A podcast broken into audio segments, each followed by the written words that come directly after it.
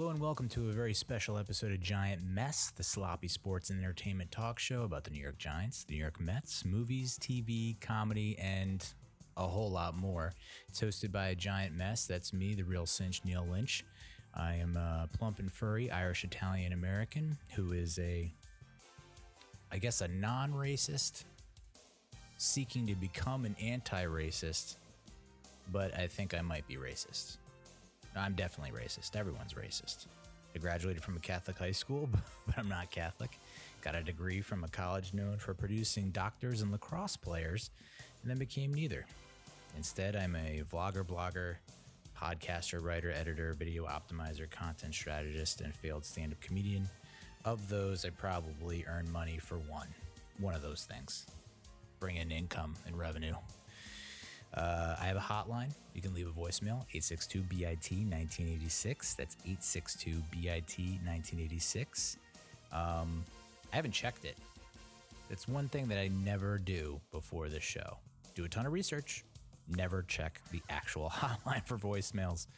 Um, so you can pretty much say whatever you want on that voicemail. It doesn't have to be sports related. It doesn't have to be about movies, TV, comedy, or any of that.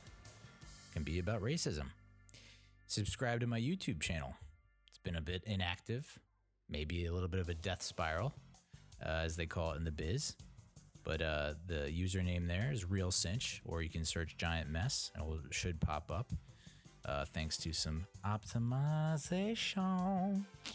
Uh, I have an official blog website you can check out with my uh, brain farts. It's neallynch.com, N E A L L Y N C H.com. You can check me out, uh, check out Giant Mess on Facebook, facebook.com slash giant mess. I'm on Twitter, Real Cinch, R E A L C I N C H. Also on Instagram, same username. Um, Instagram is something that I should probably figure out. That seems to be the one platform I'm just never really posting on. Um, also on available on uh, Apple Podcasts, Spotify. Yeah, did you know that Spotify shit? Um, on this episode, we talk about my uh, my brush with the coronavirus, my scare. We got a little touch and go there with the Rona, and uh, I didn't know what to think or feel, and it was Panic City. I'll also talk about uh, during that. I also we had a big move from our uh, luxurious house that we owned to the townhouse condo, the cozy condo, as my wife says, that we're currently renting. Uh, we'll talk about the Mets a little bit.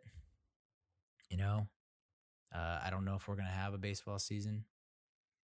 Um, if we do, and the Mets win, does it even count? I don't know. Um, but mostly I've been watching a lot of old classic Mets uh, games that we'll get into. We'll talk about DeAndre Baker's brush with the law. Um, what the hell happened there? Details are kind of all over the place and fishy. Uh, break down the Giants' 2020 schedule, and uh, we'll talk a little bit about about the movement, what's happening in America, Black Lives Matter, and uh, a straight white man's take on Black Lives Matter, as if we need more people to give their opinion and and uh, talk about that. So um, we'll kick it off with the coronavirus scare and the big move. Um, so we last recorded right after the draft, so it would have been April 26th, April 27th. Thought the Giants had a, a pretty good draft. That's now, in my opinion, the third straight draft that I think is above average and decent. Um, we're not seeing immediate returns in terms of wins, but we are seeing some talented folks go out on the football field and play their play their dicks off. So, um, uh, but but then my wife was like, "All right, you got to shut her down. The pod, the show that nobody follows. No one's gonna no one's gonna cry in their beer over not having you for a couple weeks because we got to get our shit together and move this goddamn house." Because you haven't done dick up to this point. I'm doing everything as I do always, but like really need your help here. So, yeah, we went on hiatus for the entire month of May. The month of May was just uh, an absolute blur. Um, but we got it done. I ended up taking a, a whole week off from work leading up to Memorial Day weekend, some PTO, paid time off. People were like, "Oh, what are you gonna do? You can't go anywhere. What are you gonna do?" It's like I'm I'm moving an entire house of crap to a smaller house. Um, so uh, and uh, and with the coronavirus scare. So what what happened there? Basically, that first week in May, uh, I just got this horrific, severe, dry cough. Uh, hacking, like nothing I've ever experienced before. A cough for the ages, if you will. Um, felt like my lungs were just trying to get through, get up through my esophagus, my fagus, and out my mouth. It was just the lungs needed to get out, and uh, um, you know, I don't want to. I mean, hashtag I can't breathe. I'm culturally appropriating the I can't breathe hashtag. How appropriate. You stupid cracker. Um, but I couldn't. I, it was a short of breath, horrible, hacky, dry cough, uh, headaches. Just, you know, it was like all the symptoms that they say that coronavirus is. And I was just like, oh, okay. Maybe I should get on the horn with a doctor and that's one of those things that I always do. I just throw it out there into the into the air, into the world. Maybe I should do this, and then I don't do it. Um, so it's a it's a it's a miracle that I'm even recording this podcast, this show right now, because uh, I said you know maybe I should do it, and then like two hours later, nothing's happened. So the wife actually set up a, t- a teledoc video chat with a doctor in like Union City. I guess they're the only office in the area that does video chats. Um, doctor was awesome, great bedside manner. And she's like, Yeah, you, you check all the boxes for potential coronavirus, might as well get tested. Here's a prescription. So I'm like, Oh, okay, I might have coronavirus. The doctor just kind of confirmed it, um, my suspicions. So that experience, which I'm sure everyone's seen by now, I know KFC did it for Barstool Sports, where, you know, he videoed the whole thing and it's pretty much, I didn't watch the whole thing and I'm kind of glad I didn't because I don't know if I would have gone. But uh, it was at William Paterson University in Wayne. Drove up there, drove to where I thought was supposed to enter. Guys like, nah, nah, nah, you know that typical thing. Wrong, you're wrong, wrong. And it's like, dude, what, what? Why do people do that? Wrong, wrong. You're you're you're in the wrong place. You're wrong, and you're wrong. And it's just like, yeah, well, okay. I didn't think it was wrong. Do you think I meant to come to the wrong place? So he turns me around. I go back uh, to the correct area and I pull up this hill and uh, I come to this intersection. There's a, cop car stopped who's kind of in the way, and like another cop car and the, on the on the other road, the intersection, kind of a T-bone intersection, and the cop the cop over his loudspeaker, his PA, was like roll up your windows and I, I had my windows rolled down i like you know because i like to get a little fresh air while i drive i don't know maybe i caught i could have potentially i don't know does does corona travel? I don't know. I've heard that it's like a six foot and done type of virus but i guess it could be just wafting around the air? I don't know. So not a hi not a hello. You know the police are not into salutations greetings and anything like that. And uh, you know the police. I mean, the cops. Whoa, let's talk about uh, not in a good place right now. Um, uh, we'll get into that later, but like so, very you know direct and to the point. Roll your windows up. All right, roll your windows up. Uh, ha- you know, do you have your prescription? I like hold it up. How many of you are in the car? And just like, all right, I'm getting interrogated, long distance interrogation from a cop within his car over the loudspeaker and i'm like you know i can't talk to him i don't i don't have the same equipment you got guy. I can't like you know holler back at you over the mic. I don't got that. So you know i'm like in the in the car just like emphatically nodding like a dumbass. It's like yes no yes. And so uh very never had that happen before. Um never hope to have that happen again because it's like luckily it was daytime you know and they can see i didn't have a tinted windshield and uh, it was white, so it all worked out. um, so drove past the the police blockade with their little interrogation. They were like the bouncer at the club, the coronavirus club. Uh, let me see some ID. And so roll, you know, drive up, go to the go to the right. Um, you also have like these these older folks in vests, I guess volunteers who are directing you, and they're they um they're also very emphatic, like, yeah, you gotta go left. You got it's like, all right, guy. Like, I did you did you think I was did I have my blinker on? Like what what's going on? So you have the you have the wrong guy, wrong, wrong, wrong, and then the emphatic direction guy, like, you gotta go left. It's like I'm literally going five miles per hour. I think I can make that turn. Um, so you know, pull uh, up, get in line, and then you have there's like a dozen or so people, cops, and uh, not either not telling you what to do, so you're just sitting there like a like an idiot, or again emphatically like you can pull up, you gotta pull up, you gotta pull up, and it's like, what's the rush here, guy? What where's the fire? Like, you know. So uh, you know, pull up to the second station, and there's these people like like looking like scientists and like you know full on hazmat suits with the masks and the goggles and like they're the most decked out uh, out of anyone. And so uh, you know roll down the window show them my prescription and my id of course my id has the wrong my old old address. We you know cassie and, and i have now moved together like four times. We've been together almost seven years. We moved four times already. Um so I don't know. I mean, you want to test the endurance of a relationship, move around a lot. Uh, so they're like, oh, well, this address is this. And then I was like, yeah, I sent my change of address to get the sticker to put on the back and they never sent it. And I was like, I'm at this address, but soon I'll be at this. You know, I'm just like, we, you know, who cares? I'm a resident. Um, so they're like, okay, drive down to the right. And I'm like, wait, what the fuck? Like, you guys are all decked out just to get my ID and prescription. you guys aren't the real guys. So I go down to the right, and of course, you get more old people in vests directing you, like, you gotta go left. Like, all right, I'm going left.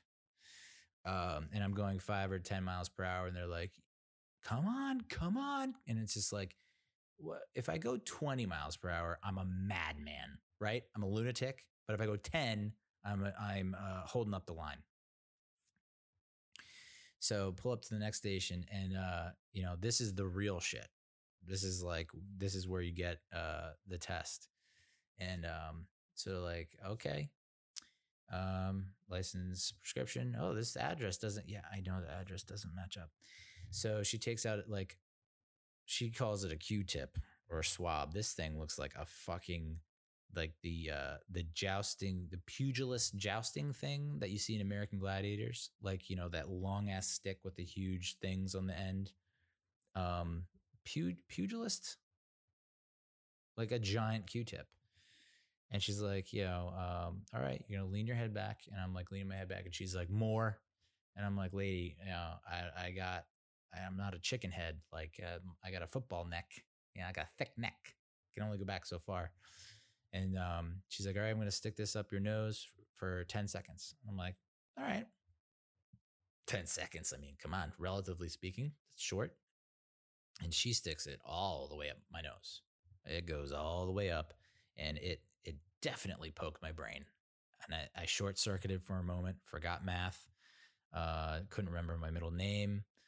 And uh, that 10 seconds, I mean, you know, I've watched some NBA games and guys, you know, three seconds in the paint seems like an eternity sometimes. This 10 seconds. Um, wow. Yeah. I, uh, luckily she had this, this, this tech scientist, whoever, doctor, nurse, practitioner, whatever, medical professional had nice eyes, kind, nice eyes, and a kind voice. And so I think that helped things a little bit when she was jamming uh, jamming a sharp object into my um, cerebellum. So that stunk. And she's like, here's a tissue. And I was like, I'm not going to cry. I'm not going to cry. um, as a single tear rolled down my cheek. And uh, they were like, all right, here's a packet of information. Uh, you will get your results in five to seven days, I guess through a phone call or through the mail or something, but you can go online and get it quicker, three to five business days. And I'm like, wow, that still sounds like a long ass time to wait for, for the results of a deadly virus that no one knows a lot about. Like, still trying to figure out how to figure out this virus. And 72 hours later, like, I, they're like, hey, Neal, um, we know you can't hear us because you're six feet underground, but we're going to let your wife know, yeah, you had it. um, and uh, of course, that got fucked up. My wife decided to take it upon herself to register on the website where they give the results. I would log in every single day and it would say, You need to authenticate your identity or some bullshit. It's probably because of that stupid address mix up.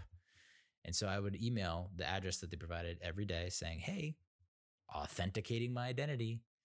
Can I please have my results? And uh, eventually, you know, this is something that younger generations just don't do that older generations can't grasp is that we just don't pick up the phone. I just don't pick up the goddamn phone because I have such horrific experiences on the phone every single time. So uh, eventually it's like day seven at this point, and I just pick up the phone. And they're like, "Oh yeah, we have your results. It would just we'll just email them right over. What's your email?" It's like, "Oh my god, why?" And uh, yeah, not detected. So spoiler alert, not detected. Um, but fucking a, what a long time to got. What a long ass time to wait and wait and wait and wait. And the whole time I'm thinking, well, like if I have it, then Cassie has it. The baby has it, even though I guess children are immune, which is just an interesting little a little quirk in this virus. The virus is like, hey, I'm not a monster. Old people gotta go. We know that. Clear them out. And then uh, I'll weed out certain here people, the, the the sick of the herd. But the children, come on, they got the whole lives ahead of them. That's that's my Corona impression. Uh, so that would have put a major dent in our move because if I have it, then Cassie has it, potentially Bree has it. So then we can't drop off the kid with our mother, with my mother-in-law, Cassie's mother, so that she can watch her, so that we can get actually get some shit done with this goddamn move. Additionally, if we know that we have it, that we are going to let these movers come in and we're interacting with these movers and then they get it and it's like you're supposed to flatten the goddamn curve while they're trying to find a cure, which is crazy. Um, so that would have been like a nightmare scenario because then it's like, do we postpone? How long do we postpone? Do, should I go to the ER?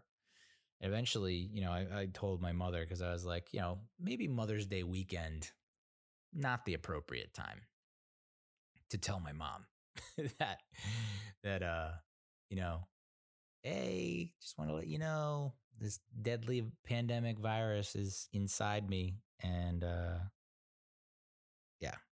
So i've been i've like you know i guess that it says it really affects people with pre-existing conditions which that, that's such a vague term in my mind because it's like i'm very susceptible to bronchitis and uh that's ended, that's what ended up it ended up being was severe severe bronchitis but so Mother's Day weekend, I was like, eh, maybe I'll wait till Monday. It's like, well, you'll let you have your day, and hopefully I can survive the night because I still didn't know at that time.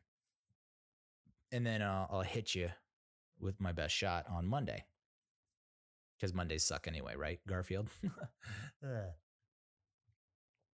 so uh, Mother's Day weekend, I actually took advantage of Goldbelly, which I'm not sponsored by them, but shout out Goldbelly. Um, you it's a website, and you can basically get famous, iconic signature dishes, desserts, brunches, breakfast, lunch, dinner, whatever food item you want, any pretty much any menu item you want from any restaurant in the country delivered. Uh, not cheap. um, and they say free delivery, but it's like you probably baked that into the cost, huh? Yeah, you did. You baked it. So uh, I got my mother and my sister. I was a cheap. I mean, I was kind of a. I, I spent money, but I was also kind of cheap. Like I got both of them one gift, and that was a Junior's cheesecake uh, from New York City, which I've had. You know, my my father in law gave us some for Christmas, and I put on like at least eleven pounds. Like it was just oh, dinner's done. Uh, my massive caloric dinner, which would be like it's like Thanksgiving on Christmas. I'm gonna top that off with a little Junior's cheesecake. So I got them in the shape of a heart because I know how much women love heart shaped things. uh, they don't, according to my wife, who still has the heart necklace I gave her. It was one of the first gifts I ever gave her. It was a heart necklace. I think it was for our first Christmas together. And she was like, thanks. And I think she still has it. Never worn it though. So yeah. Pro tip, don't give your your girl heart shaped shit. They hate it. So I gave my mom's sister a heart shaped junior's cheesecake. And uh and you know, my mom loved it. And I think my sister didn't want to touch it because she's, you know, trying to I don't know. So, but they I guess they enjoyed it. I hope they enjoyed it. And then uh, for Cassie's gift for Mother's Day, there's a some kind of donut shop in Minnesota. Again, Minnesota. What's going on? What's going on there? But this donut shop does custom donuts, quote unquote. But in reality, it's like here are a dozen messages that we spell out in donuts. And so uh, they didn't have a happy Mother's Day or any kind of mom related donut message. So I just picked treat yourself. And uh, of course, she's like, You don't have to get me anything for Mother's Day. It's fine. Let's just whatever. Blah blah. I was like, ah, no, I got it. I got it. And she's like, it better not be sweets. And I'm like, you gotta be kidding me. You gotta be kidding me, dude. I mean, the one thing I got you and I can't get it for you, and I got it already. And of course, it shows up, and she's like, I can't. I'm like, all right, all right. And um, took some pictures that uh, could not post. So I ended up putting together this little like video, uh, stop motion video. I don't know. Just took a bunch of pictures, put into a video collage compilation type thing. Set it to some music, which you know, if you haven't tried it out yet, I know I sound like a fucking old fart, but like clips on your iPhone, there should be a clips app. Boom, open that up, throw your photos in there. They got all kinds of music. Throw that. It's like you know, not a bad way to go about your life. So, and uh, no one liked it. I posted it on Instagram, Facebook. Everyone's like, "Oh," I was like, "All right, I tried and I failed. Just keep on trying." Um, so that was Mother's Day, and then uh, that work week, I was just like, just struggling to get to Friday, and so. Uh, you know, Friday was just an absolute disaster in terms of where my head was at. And uh, it led to some interesting developments at work. I'll say that much. So I took off the next week. The Monday, I'm like, I can't take, I can't like the Saturday before, so the 16th May, um, the weekend after Mother's Day weekend, we rented a U, our Cass rented a U-Haul and we got some work done. And I thought, I thought we put a tremendous dent in what we needed to move. We filled up a U-Haul. Um, I was somehow got through it with like severe bronchitis. Um, and, uh, you know, it was like four or five hours. Most of it was trying to Jenga slash Tetris slash Jumanji the, tr- the the things into the truck. Like the packing is what takes the most time. Like trying to like puzzle that shit and figure out what goes here and what can slide in here. And I mean, I, I I'm not good at a lot of stuff in life, um, but I, packing and maybe that's just an inherent dad trait, dad quality. I think my dad was my dad was good at it, and his father's father, and his father's father's father. It's just like a dude trait, like just finding crevices, nooks, and crannies to put our stuff. yeah, that makes sense. Dudes, we like to find nooks and crannies to put our stuff in. Boom. So the packing, you know, took me a while, but I figured it out and got a bunch of stuff in. And the unpacking was like less than an hour. It's just like, let's just get it out, get it out, get it out and uh, you know, celebrated with some Tex-Mex that was, yeah, you know. There's that. That's one thing about this area which I don't understand is like where's the good ass Mexican food? Like, if I had the money, I'd start my own franchise, call it Diego's, because it's that's Spanish for David. That was like my Spanish name in school, Diego. And I was like, I almost want to change my name to Neal Diego Lynch, or just go Diego Lynch. Damn, sounds good, right? Sounds right. Uh, and so we, I thought we got a lot done. I was like, wow. So the rest of this week should be easy peasy. I mean, we have the movers coming to move the big shit on Wednesday, and uh, and then we're coast is clear. So Monday, I'm like, I wake, I wake up and I'm like, man, I am, I'm like, I'm hurting. Like this is bad. Sunday was, you know, I was just like out of it. Monday I was out of it, and I was like, and Cass is like, we just need to, you need to have another appointment with your doctor. Tell him you were not coroned, you didn't have the Rona, and just figure out like how you're going to, like you, I need you. like you can't be dead to the world over this week. Like you told me that you were going to go like full steam ahead 110%, which I did because, you know, uh, I, I, got called out. And so I was like, yo, when you need me, I'm there. They call me last minute Lynch because I, I come in last minute, I procrastinate, and last minute I bring the heat.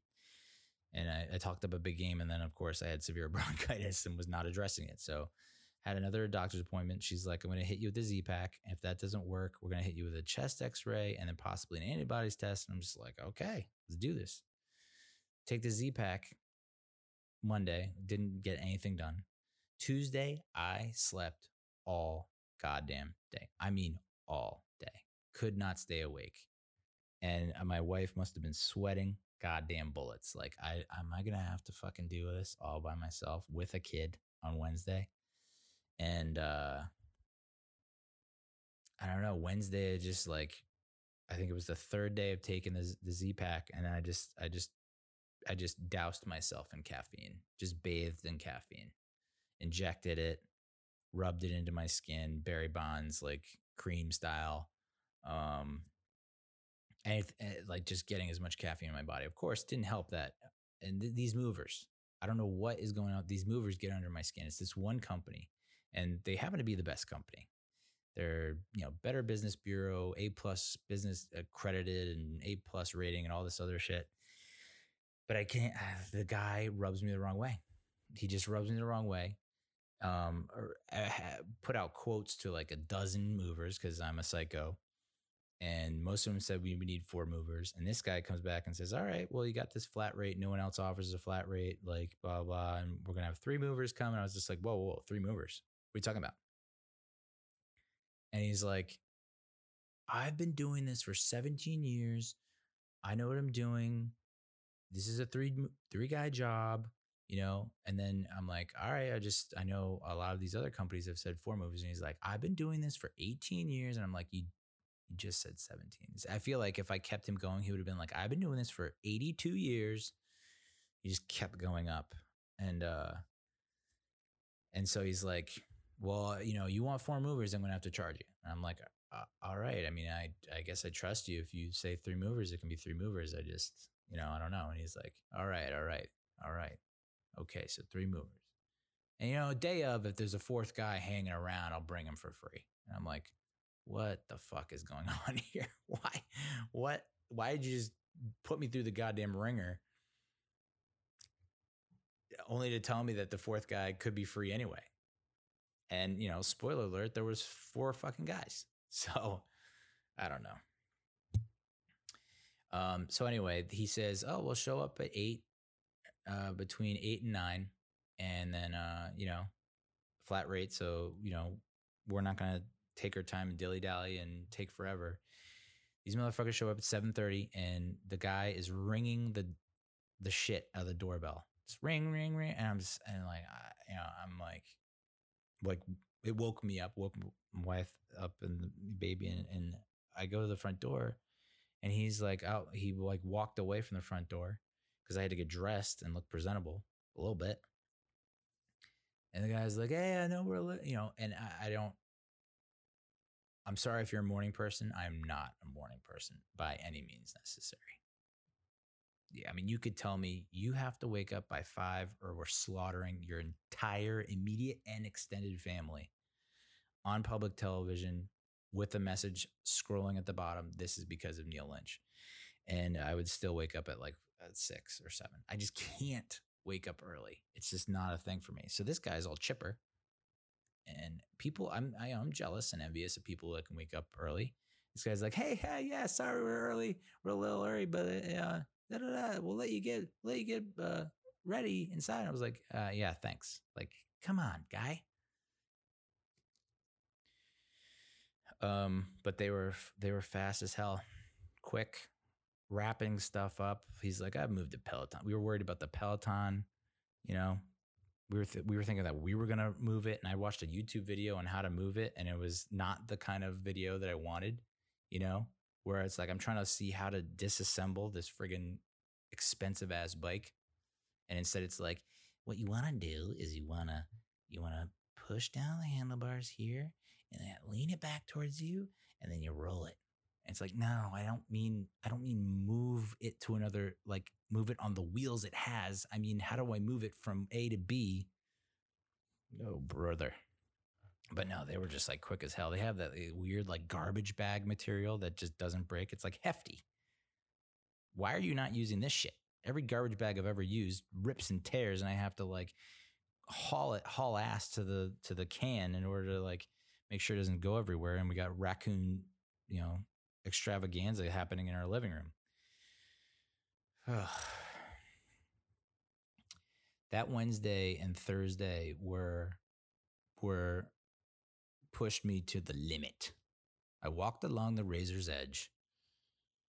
And uh I mean it was, you know, it was 8 I mean the mo- the big movers moving the big stuff, they were down by like 12. They were done before 1. And then it was just all this other small shit that had to go. And it was it was all day Wednesday, 8 a to 11 p on Wednesday, all day Thursday, 8 a to 11 p, moving, moving, moving, and then you know, Friday I I pretty much napped hard.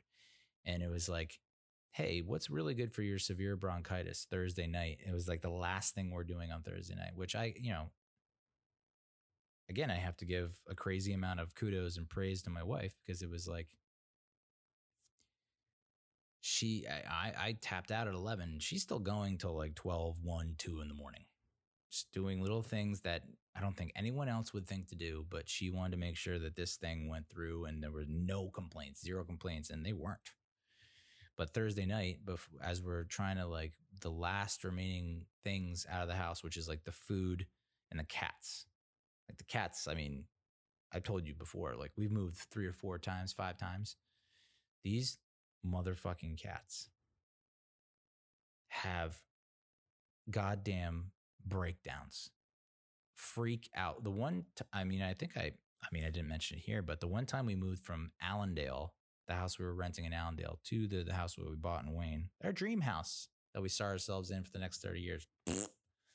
um, the one fat cat, the orange tabby that we call Little Kitty, aka Gus Gus, aka Trump, because he's orange, leapt. This this is a fat ass cat. This cat leapt jumped from the second floor. I think it went on the second floor railing down the stairwell, all the way down the stairwell. And like, I think it tweaked its knee. You know, you can't be that fat and be doing like, I mean, there's so few fat guys and girls that can be athletic and do athletic shit. Tony Gwynn, Warren Sapp, you know.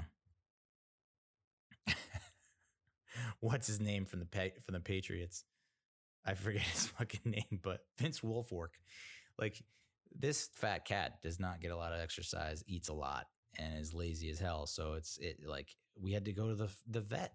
We had to go to the veterinarian's office late at night to get an emergency checkup on this this cat's knee. And the, and the, the vet's like, I don't even think it has knees.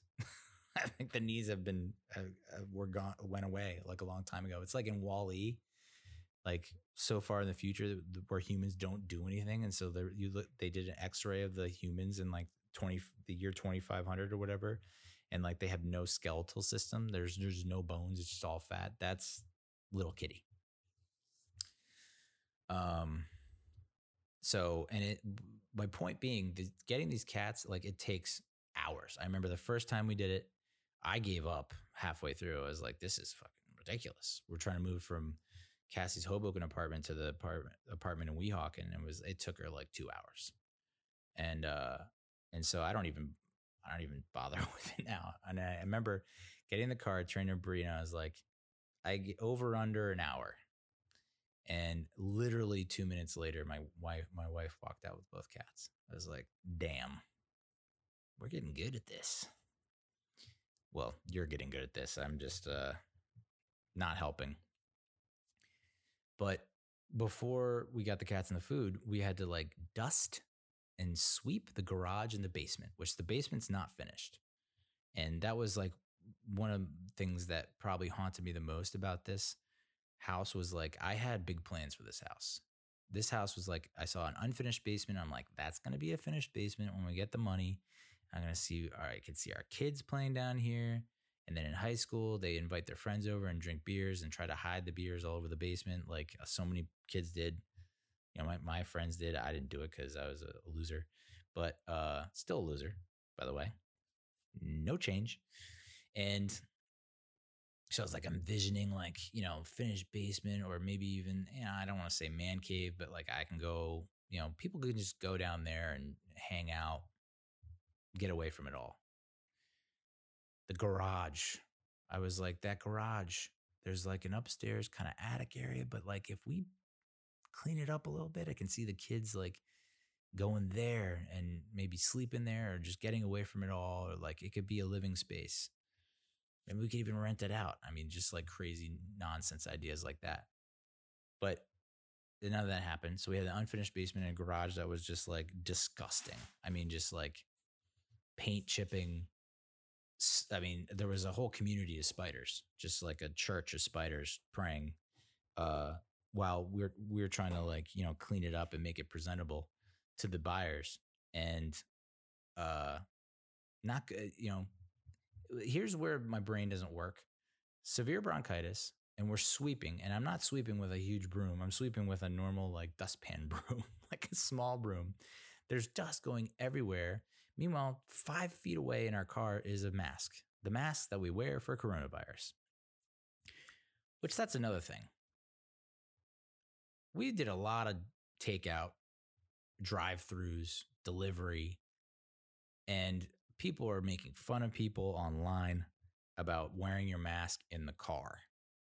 But when you get drive through and you put your window down, and the fast food workers at friggin' Chick fil A or Wendy's or Dunkin' or wherever are wearing the mask, Taco Bell, do I need to then put the, I feel like an idiot or an asshole not putting the, the mask on?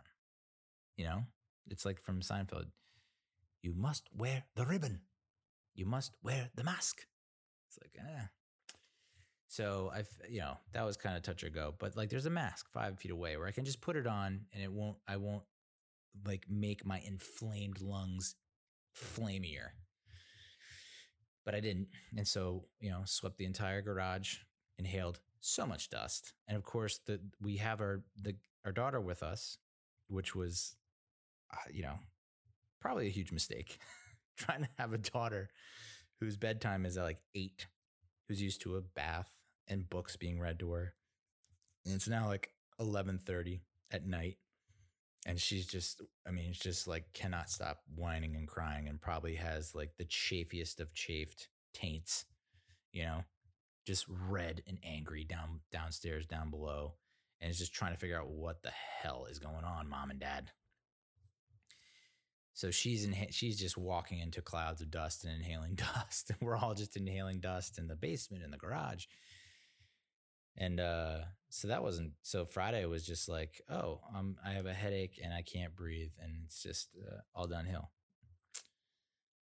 And then we had a socially distanced barbecue on Saturday, which the the neighbors here, the new townhouse place, are fantastic. Uh, you know, I think they're great the, the, we've had more people approach us and introduce themselves or just say say hi or wave or smile than we did in the friggin' two plus years that we we're at our house in that one neighborhood.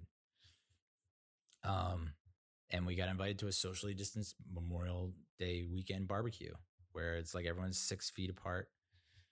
Uh, and you know we're throwing you know drinks at each other, and it was just nice to to talk and talk it out and uh, enjoy each other's company. And then Monday, uh, you know, I had off and got to relax a little bit, try to catch up on all the work emails and slacks and stuff. And it's like, you know, everything looks like it went all right. Tuesday, have a talk with the manager, and I'm like, hey, how did everything go? He's like, oh, everything went smooth. And then I find out from someone else by looking at their timesheet that something happened and then just was all downhill from there. Just snowball effect. Like all these important conversations happened while I was out. And it's like, what is it about May, me taking time off in May that really just like is the is is the green light for my employers to just have multiple important conversations without me where like I'm like trying to they're trying to figure out how to replace me. It's like hey, why don't you take time off, Neal? Well, it's because the plan, that's when the scheming starts. So, uh, but then, you know, then again, I'm paranoid and neurotic. So, whatever. Uh, so, yeah. Uh, and, you know, stress all time high. That's probably the most stressful time of my life. Thought I had coronavirus, instead had severe bronchitis, moved with a child no no childcare. Hot damn. I don't wish that upon a lot of people. And uh, we probably have to do it again in like 18 months, which we're looking at places to go. And one of the places, I'll just say this not great for a Giants and Mets fan. so, not sure if I want to want to go there. Um, if you haven't figured it out, maybe this will help you figure it out. Oh, it's always sunny in Philadelphia has been renewed for a record 15th season. Um, I see no reason if they still want to do it. I see right no reason why they shouldn't renew it for 16, 17, 18, 19, 20. I would love to see them to make it to 20 seasons. And you know, people have been critical of the past few seasons. I, I you know, I, I've never had to turn it off. I've always been into it and I've always laughed. So it's rare to rare to say that these days. Um oh yeah, the car wouldn't start. So amidst all this, I totally forgot to run my car because I didn't know when you don't run your car for two months that the battery just decides to take a nap and go into hibernation. So I get in my car to go like go do something and it just like n- not even close to starting. And so then I have this like this Googaloo thing that we got. That's actually a heaven send. You should check it out. I'm, I'm butchering the name, but like Googaloo battery charger. Just this little like brick looking thing, and it works like a charm. But then of course I take the thing off and it's like won't start again. So I'm like, oh, I just had to drive around with this battery charger clipped on. And then my wife's like, uh, just let it run for half an hour. And then, of course, I Google it and it's like, don't let it run for half an hour. You actually have to drive it. So, of course, I take it out and I'm like, all right, well, I'll go get some gas. I'll go, uh, you know, run- I'll, I'll go drive to, uh, I'll drive to the new place, just check it out. And so I drive the new place. And I'm like, well, my tires are kind of, you know, always goddamn empty and flat. So I'll just go get tires filled. And of course, while I'm getting my tires filled, didn't bring a mask, didn't wear the mask while I'm filling my tires. And of course, a lady pulls up right next to me and she's filling her tires. And then we just happen to, at the same time, make a move towards the same side of the car. And I'm like, oh, maybe that's how I got goddamn coronavirus, was just not thinking. So, yeah, pro tip start like start your car and drive it every they say two weeks. Um, American Psycho was released 20 years ago. That's that is just like nuts to me. Um, WWE has been deemed essential in Florida and will resume live shows. Oh my God. In Living Color premiered 30 years ago. Kick Ass came out 10 years ago. Where does the time go? So, um, with everything that's going on, and I don't know if I teased this, but with everything going on, I wanted to review Just Mercy. Uh, I did get to see it back when you had to pay for it. Now, um, Warner Media, which uh, I'm a company man, transparency. I work I work for a subsidiary or a company under the Warner Media umbrella. They've uh, they've made Just Mercy available for free. Um, it's a story of defense attorney Bryan Stevenson, I believe, who uh, went to Harvard, graduated from Harvard with a law degree, um, and instead of going to like a big law firm where he can earn tons of money, he decided to represent um, unjustly fight injustice. So he would he would defend people that he thought were wrongfully convicted or arrested or what have you for free, pro bono, I believe. But there was like a defense fund or something that he would get money for just so he could, you know, make ends meet. Um, I wasn't able. Uh, I don't know if I can give a full review now because I didn't. I just ran out of time. I was like, all right, we're going on four hours of research for this show. Maybe I should like, you know, just flip on the mic and gets to talking. Uh, but uh, full review maybe next week, maybe in the next couple days. But I will say, uh, when the when I first saw the trailers for this movie, um, so Michael B. Jordan plays Bryan Stevenson, and I thought he did a tremendous job. I've been kind of on the fence with Michael B. Jordan. You know, I had uh, big uh, expectations for him. I thought the Killmonger role in Black Panther was going to be like his breakout role, and I shouldn't say breakout role because he. I mean, I saw him in Creed and he was amazing. So I don't know what the fuck I'm talking about. Not breakout role, but I thought that would be take him to like another level. You know, he's already at a pretty. He's like pretty much a list, but he that would be like he's now above like Denzel and Cruz and he above all those people. I thought Killmonger he was going to give us like a Heath Ledger esque performance. Um, when Heath Ledger was the Joker, took him to another level. I think he won a fucking Oscar for it, and so I, I people were hyping Killmonger, his char- Killmonger character in Black Panther. That I was like so hyped for it. So, um, I will say I'm I'm now a Michael B. Jordan fan, um, full on. I was kind of I guess I was on the fence before this, but like his performances, Bryan Stevenson was was awesome. Um, but Jamie Foxx as Walter McMillian, which uh, wasn't actually they call him like Joe or something like that in the movie. He had a nickname Joe. Jamie Foxx was awesome. Um, so I definitely recommend checking that out. My wife was crying the entire time, which was uh, it was like a it was not like a not a like not like a strong heavy sobbing, but just like a nice stream going the entire time. And uh, surprisingly, I don't think I cried. I teared up a couple times, but I didn't cry. But uh, still, very emotional, powerful movie. Uh, Brie Larson is in it. Um, that dude who I always criticize. What's his name? He was like the bad guy in in Jurassic World Lost Dominion or whatever the fuck it was called. And uh, I had some harsh words for him in that review that I wrote on my blog, which you can check out. Um, uh, and yeah, so Just Mercy, big old thumbs up. Um, I also got to see Invisible Man, which I hope to do a review of that soon. Of course, uh, the the kicker there was that I, you know, in a previous episode, I was like, I'm never these home premieres are stupid. Who's gonna pay twenty dollars to rent a movie? That doesn't make any sense. I can never ever see myself doing that. I will blah blah. I will do this insert absurd thing if I get the home premiere. And of course, we had a friend over. Who was it?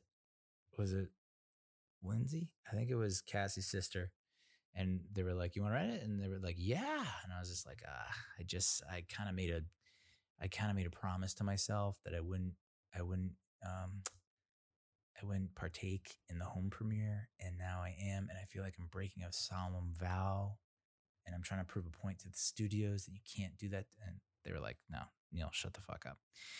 Um. So uh, I guess I'll tease this for the next episode How about that? The next episode, um, I'm thinking it might be a monster movie, not monster movies, but like a mega movie extravaganza. I think I've done that before, but while I run down all the movies that I caught in this hiatus, this May hiatus, May hiatus that I had. So I, you know, a little teaser. Just Mercy, I saw. I'll review that. Invi- the Invisible Man, uh, home premiere. God damn it, with um, Elisabeth Moss, who gave a, a an amazing performance. Um, I also review. Uh, I don't know if I'll do First Blood. There's some cool trivia behind First Blood, which I've never seen before, and I got skewered on the group chat when I was like, "Hey, I saw First Blood for the first time," and they were like, "Hey, you're out of the group chat." I'm like, "Okay, bye." Um, I'll also review The Gentlemen. Uh, next go round, hopefully. That's uh, written directed by Guy Ritchie, who did Snatch and Lock, Stock, and Two Smoking Barrels, and The Man from Uncle, which is underrated. Um, and I also, I mean, that just a shit ton of movies. So I don't even know if I'll be able to fit it all in the next episode. Banana Split, which is kind of a indie movie. I don't even know if it was going to be released in theaters. I don't know that there are a lot of names you would recognize in it, but a pretty good, you know, if you if you're if your lady um is looking for something to watch that isn't an action movie and and and you can stomach rom-coms, Banana Split, pretty good. What's his name from uh, Riverdale's in it? Riverdale is a show about teens based on the Archie comics. Dylan Sprouse. He's one of the he's he was the kid who's one of one of two twins, one of twins, who was the kid in Big Daddy. That's how f- fucking old I am. This is a grown ass man in a movie. Ay ay ay. Uh, also, Bad Boys for Life caught that, and um, yeah, I liked it. I liked it a lot. Birds of Prey and the Fantabulous Emancipation of Harley Quinn. Saw that. Um, I caught Extraction, and then on Netflix I caught Extraction with Chris Chris Hemsworth, who is so close to being like the next. I feel like the next like Schwarzenegger or Stallone. We're like, you have The Rock, obviously, who is able to do what he do, but you don't have that like that bona fide action star. Like Stallone had Schwarzenegger. I feel like The Rock needs Hemsworth. I don't know. Pretty good movie though. Uh, and then the Lovebirds, which I was I was gonna do a most anticipated movies post. Uh, you know, for 2020 back in December, I think, or even early January. And the Lovebirds was on my list because it has uh, Issa Rae from Insecure on HBO, and then and then Kum- Kumail Nanjiani from Lovesick and Stuber, a movie that I reviewed in a previous episode that I liked that I thought was just so close to being could be a comedy classic. You know, got like a midnight run vibe to it.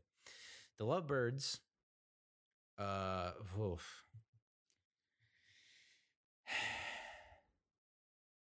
given my current status and everything, all the stress that we've had to endure, my wife and I, the relationship has become, you know, a bit frayed. And I, I mean, I, that's only natural. And um, and if and if you're in a relationship and your relationship isn't frayed and you're a parent, Godspeed. I don't know how you do it, but especially with a a small human who is who is just waltzing strolling into the terrible twos. Just like, here I am, everybody. Um, so uh the Lovebirds, I liked.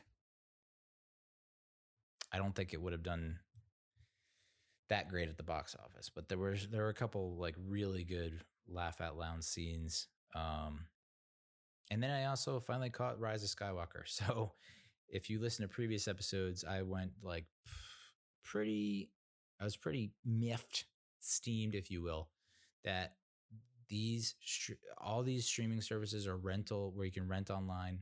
Fandango now, Redbox, Vudu, you name it. would offer Rise of Skywalker for every possible. You could rent or buy it for every possible resolution, except you can't rent it in 4K. You could buy it in 4K, you could rent it in 1080, you can rent it in 480 and all that garbage, but you could not rent in 4K. And then Disney Plus was like, hey, check this out. We're going to release it on Disney Plus for free. And I was just like, thank the Almighty. And uh, yeah, I'll give my full review in the next episode, but I guess if I had to send a tweet, I mean, it's going to be a spoiler, but I mean, it's been so long. All the spoilers have been out there for a while. Is it a good end to this trilogy? Mm. Mm. I don't know. Yeah. So that's a lot of movies to go through. Holy crap, dude. How many? One, two, three ish, four ish, five, six, seven, eight, nine, ten. Eee, that should be a fun episode if you like movies, like I like movies. Um, and then TV, you know, TV. I've watched so much fucking TV that I just don't even know if I'll ever get to all of it. I mean, that episode alone, the TV episode, if I do like a TV only episode, yikes. F is for Family, McMillions, Mr. Robot, Westworld, Dave, Tiger King, Too Hot to Handle, The Last Dance, Dead to Me Season 2, Living with Yourself Season 1. I mean, I could do a whole episode on The Last Dance alone. So stay tuned for that, I guess. I mean, we're at the point now where it's like everyone's talked it to death. So I expect like, like Neal's to come up with some kind of really scorching hot take that's never been heard before. But nope, that's probably not to happen. All right, so let's talk Mets. The you know the state of the franchise. We're just getting yo-yoed all over the place at this point. You know, A Rod and J Lo are in. A Rod and J Lo are out. A Rod and J Lo are back in. You know, and it's just just buy the goddamn team already. And if you if you wonder what kind of organization or fran- uh, the Mets are, there was that news item. This is not recent. This was like maybe last week. A minor leaguer. So the minor leaguers are really, since this coronavirus thing has happened in the league, the, the seasons have been suspended. The minor leaguers, I mean, the major leaguers are getting hosed by the owners who refuse to give them their due pay. The minor leaguers are really screwed, where they're just getting there's just hardly any pay there whatsoever. It's like the equivalent of being unemployed, which I guess what they say 25% of people are unemployed. Jesus. 41 million, I think. Did I hear that? Whew. And and somehow I'm not one of them. I, I probably will be very soon, given what's going on at work, but uh, uh shoes on the other foot. Ah, Jesus, Neal. Um, so a minor leaguer who was released by the Mets was like, ah, finally, now I can get, rip into you via a, a notes, a notes screenshot on Instagram or Twitter, I forget which, but uh, he ripped into the Mets organization, um, criticizing them for signing Tim Tebow. From a business standpoint, I think I understand it. You know, if your minor league uh, ticket sales are slumping, bring in someone like Tebow.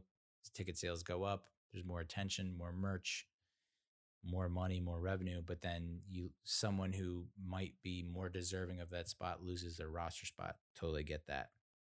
And a lot of people said it's a it's a stunt, and it was. You know, but there was an outside chance.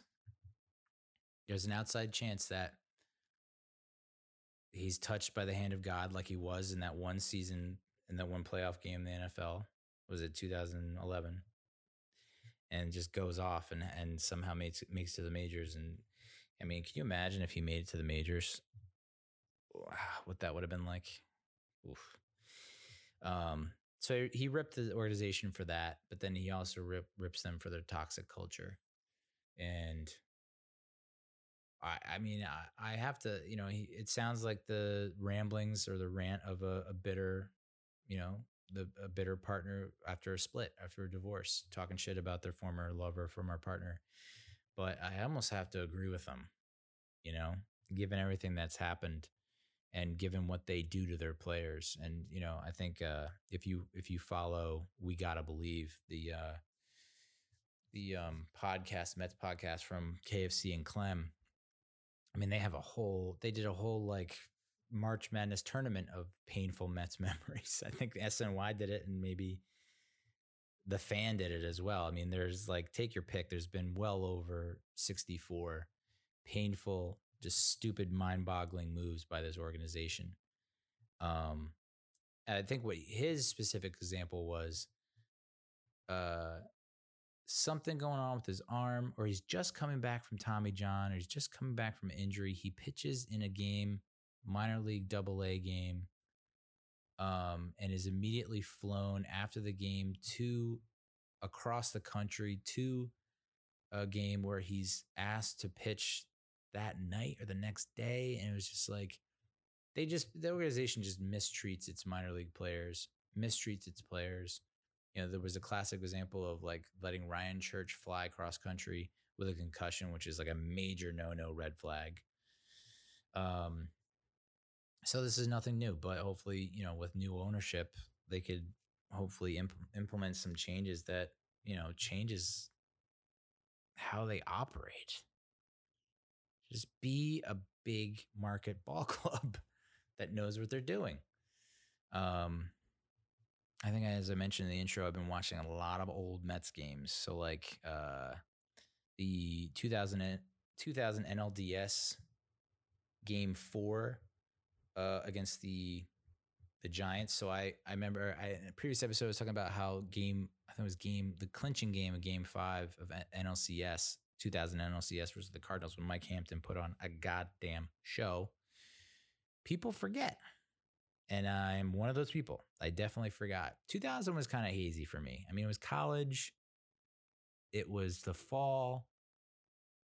Uh, you know, I was, you know, 19, still not 20 as a junior.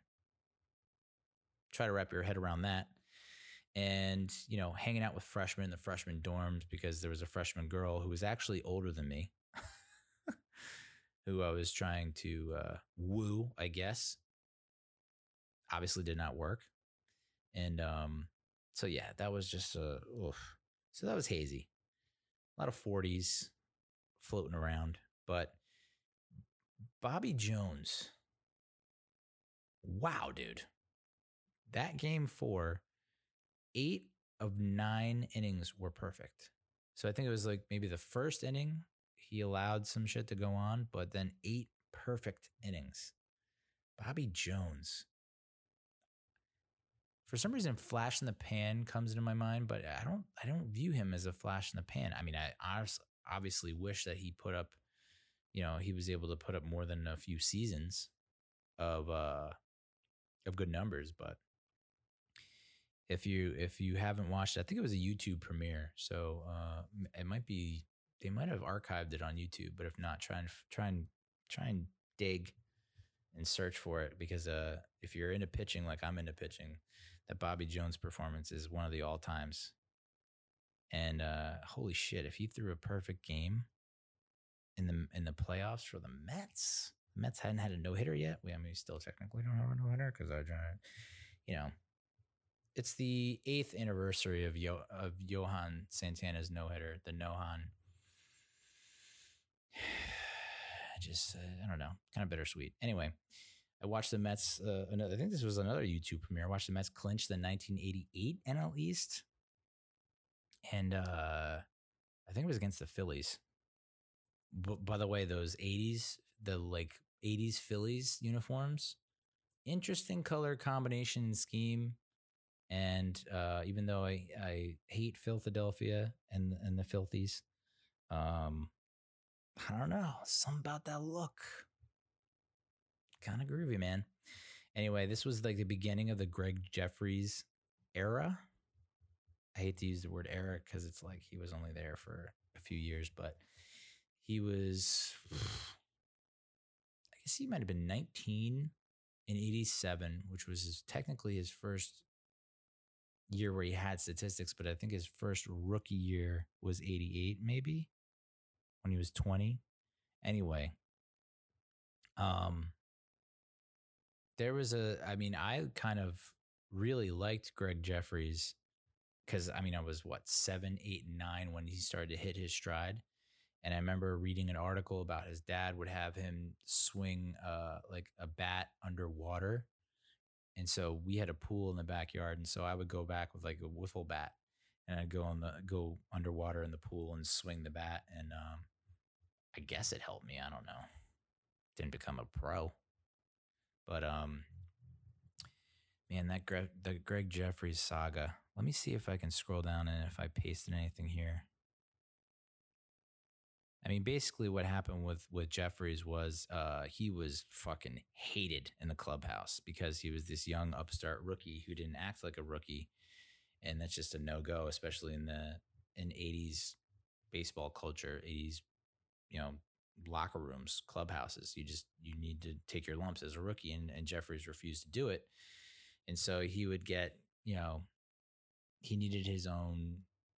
He wouldn't want his bat to be with like the other players' bats. I mean, it was a New York Post article, so um, definitely do like New York Post Greg Jefferies search, and it should pop up.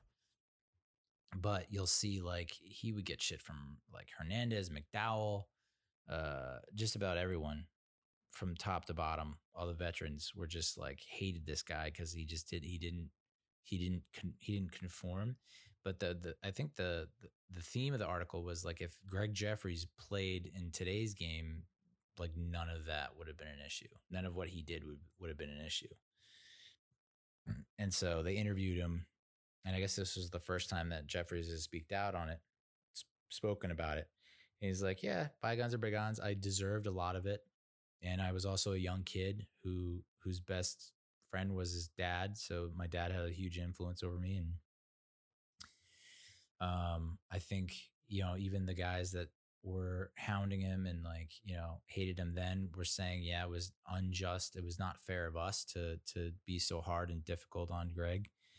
Um and then of course he went to the phillies and he did did he go to royals first and then the phillies? Or phillies and the royals? But he was out he he was done by like thir- age 30 so he had so much promise and i guess he just petered out maybe due to injuries i'm not i'm not sure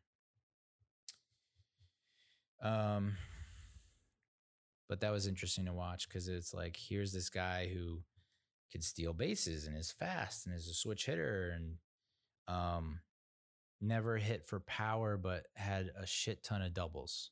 If you look at like his stats on baseballreference.com, um, he's a double machine. And like if he yeah, that was another part of the article was like, well, if he adjusted his launch angle, um, he would have hit way more home runs, and then maybe he would be more valued as a asset. I don't know, dude. Uh, 86 Mets versus Astros, that championship series, that was fun to watch. Those 86 Mets, dude. I mean, and even the 88 Mets. I mean, the 88 Mets lost to the Dodgers and then NLCS, I think it was. But you look at the 87 Mets, they should have gone to the playoffs. You look at the 89 Mets, they should have gone the playoffs. You look at the 90 Mets, they should have gone the playoffs in the current playoff format system. Back then, it was like, I think it was top two, you know, NL East winner, NL West winner. You go to the championship series and then World Series. So there was no wild card, there was no division series whatsoever. But if there were, I mean, look at the 99 2000 Mets. They're not getting in in the old system, the old play on a format, and the fucking 2000 Mets went to the World Series. So, um, god damn, what if, right? I was, I was, I was gonna put together like, I mean, the Mets, the 80s Mets were a dynasty. I know you can't throw the D word on some team that only won once, and and many people say they shouldn't even won that one World Series against the Red Sox but I'm throwing the dynasty tag on them. I mean, they were they were so good, and they would have made the playoffs every year And when you're in, who knows what happens? So, um, but that Mets Astros series was interesting because it's like fucking Nolan Ryan is my age, still throwing heaters.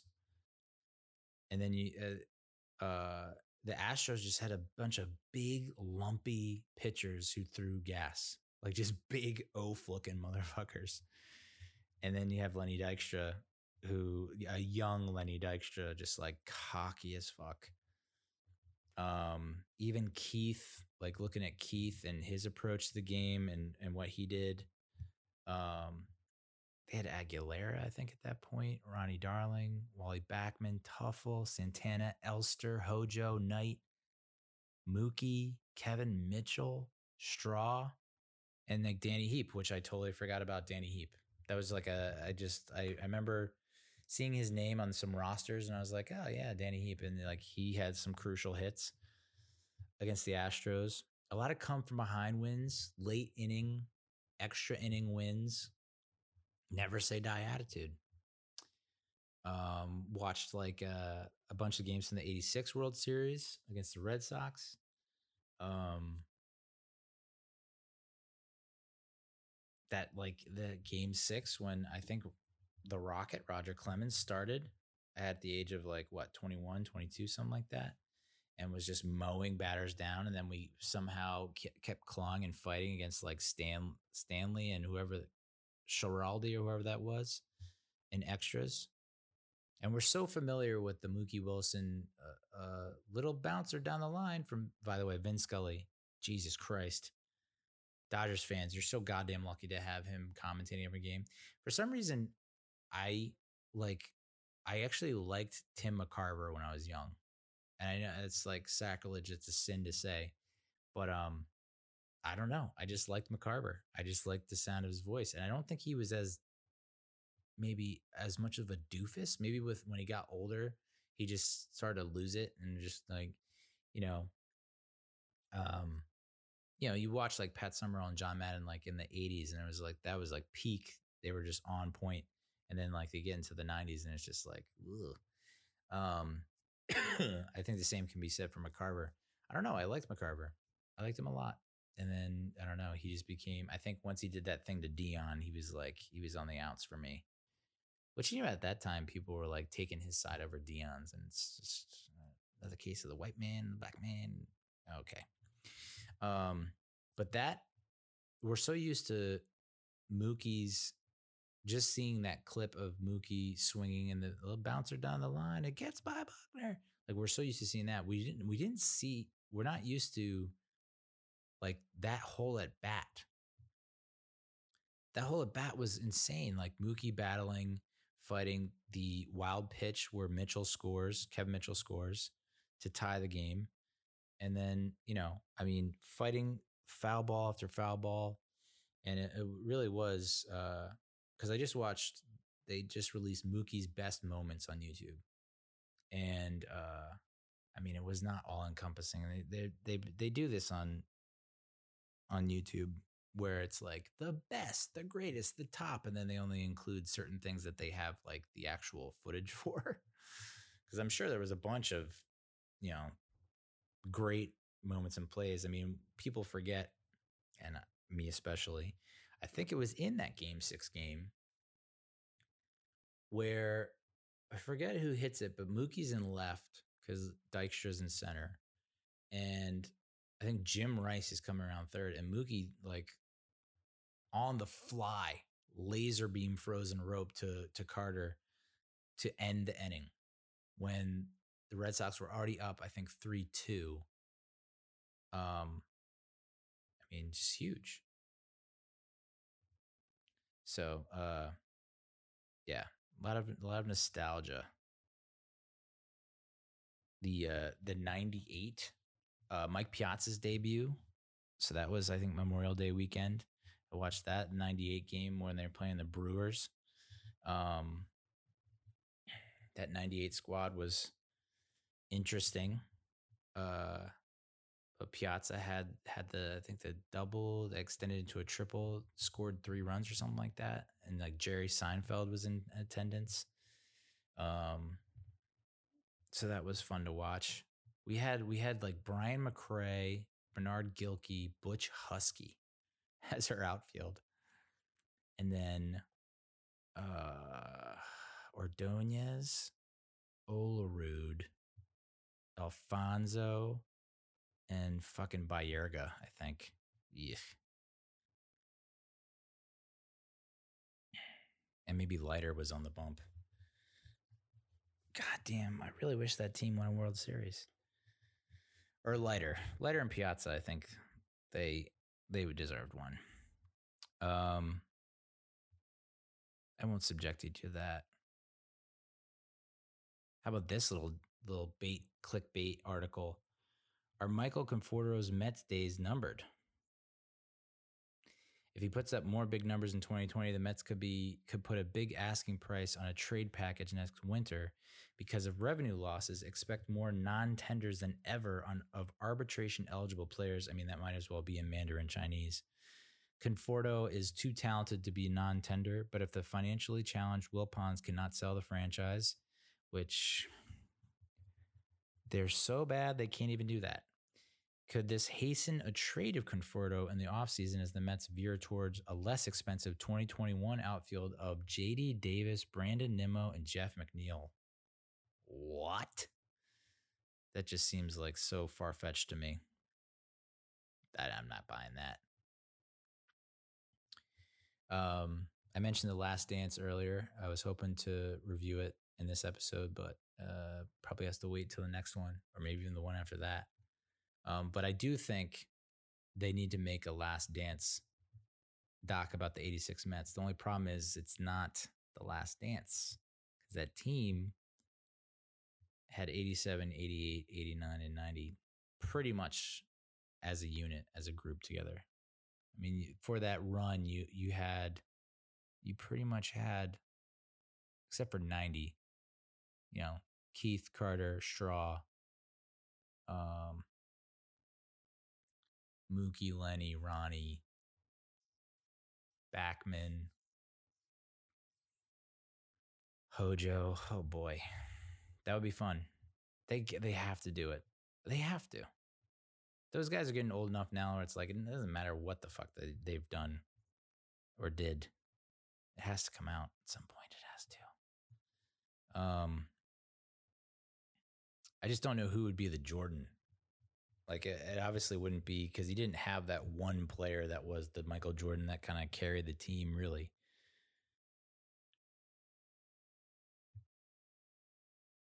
I don't know. I would love to hear from Doc and Daryl. I mean, obviously they had their issues. Um, it's so funny, like Doc and Daryl with Gary Carter, and then Dykstra and Backman. What? What a crazy, crazy ass team. I mean, and, and the the pitching rotation: Doc, Ronnie, Sid, Ojeda, Who's the fifth? I feel like I'm, I'm leaving out someone very important. Um, but then in the in the bullpen, My, Myers, McDowell, Orosco. I need to rewatch the '88 NLCS. I know it's. I know we didn't win it, but I need to rewatch it because I feel like it's it, it, it, I like I like pain. um. So there have been a lot of proposals thrown around by by Major League Baseball, and it, I don't I don't know.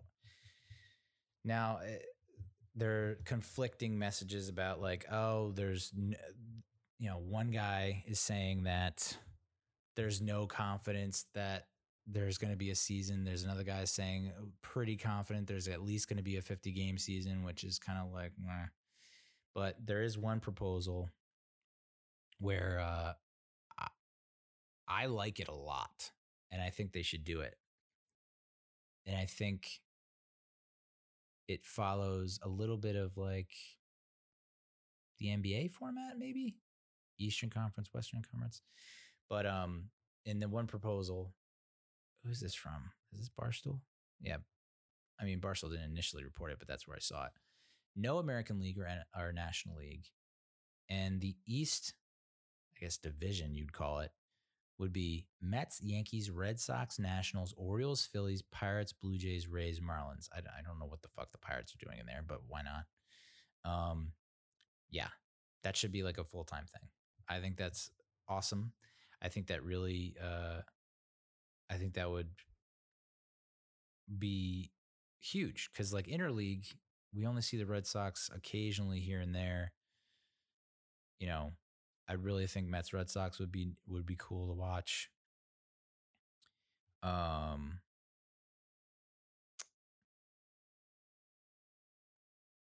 Phillies Red Sox.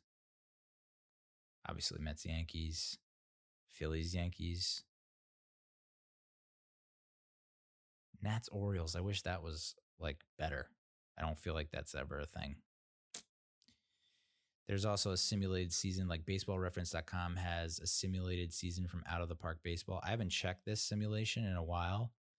Um, the only thing I've seen going forward is that the P. Alonso leads the league in home runs with 21. Back when I checked it before, uh, it turns out that Steven Matz and Rick Porcello were actually like top 10 pitchers Steven Matz was like ninth in WAR. Porcello and Matz was two and three in ERA. Matz was third in WHIP. Porcello was sixth. It's like, hmm, interesting. And of course, Degrom was Degrom.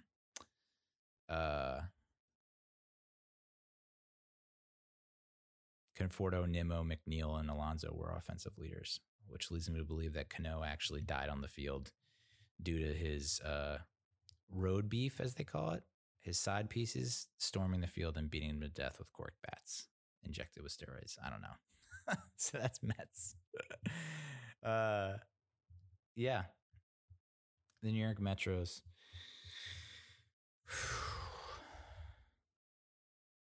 there, I mean, I, I, I still think July 4th. I know I've said it so many times. I'm a broken record, but July 4th, I really think it's going to happen. I know there was that fake message that said, oh, yeah, June, we're gonna have a, an abbreviated spring training, two three weeks, and then uh, the league starts July 10th or something like that. Um, if the owners could get their heads out of their asses, it's billionaires versus millionaires. It's like whose side you're going to take. I guess you're going to take the side of the millionaires. I mean, you've already lost so much money now. Are you, are you willing to lose a lot more money and also like drive drive the the divide between you and your players even more? Let's make it happen, Captain. Um, so let's talk Giants to end uh, to end to round out the show. Uh, before I give my uh, unnecessary thoughts on BLM and George Floyd, uh, which is interesting. Like going back to the baseball, fucking a man. NBA has a plan. NHL has a plan. NHL is kind of an interesting plan. Devils are apparently on the outs. That sucks because I feel like they were getting super hot. They were like at a really nice seven and three in their last ten or something like that. Seven two and one in their last ten. So I thought they were making a push late, but they're out because uh, I guess they're going with a twenty four team playoff format, something like that, down the stretch. NHL, and then um, NBA is going to go with a twenty two team format uh, which would start at the end of July or something like that, which means that Vince Carter has played his last game. Vince, man, what a career. Love them with the Nets. The fucking Nets, man. That was one thing that the the last dance that I, I remember is like, how the fuck were the Nets making the playoffs every year with like Shawn was it no, not Shawn Bradley. Jesus Christ. Who's the other big white guy that they had? Oh, that's to kill me. I want to say Rick Mahorn, but that's definitely not it. Um, like Kerry Kittles. I don't even know if Jason Kidd was on that 98 team. Was Derrick Coleman on that 98 team? Oh boy. So, um, but yeah, the NBA and NHL they're working things out. The NFL is like supremely confident that they're gonna they're gonna have a season, even if, even if there are no, um, no fans. By by the way,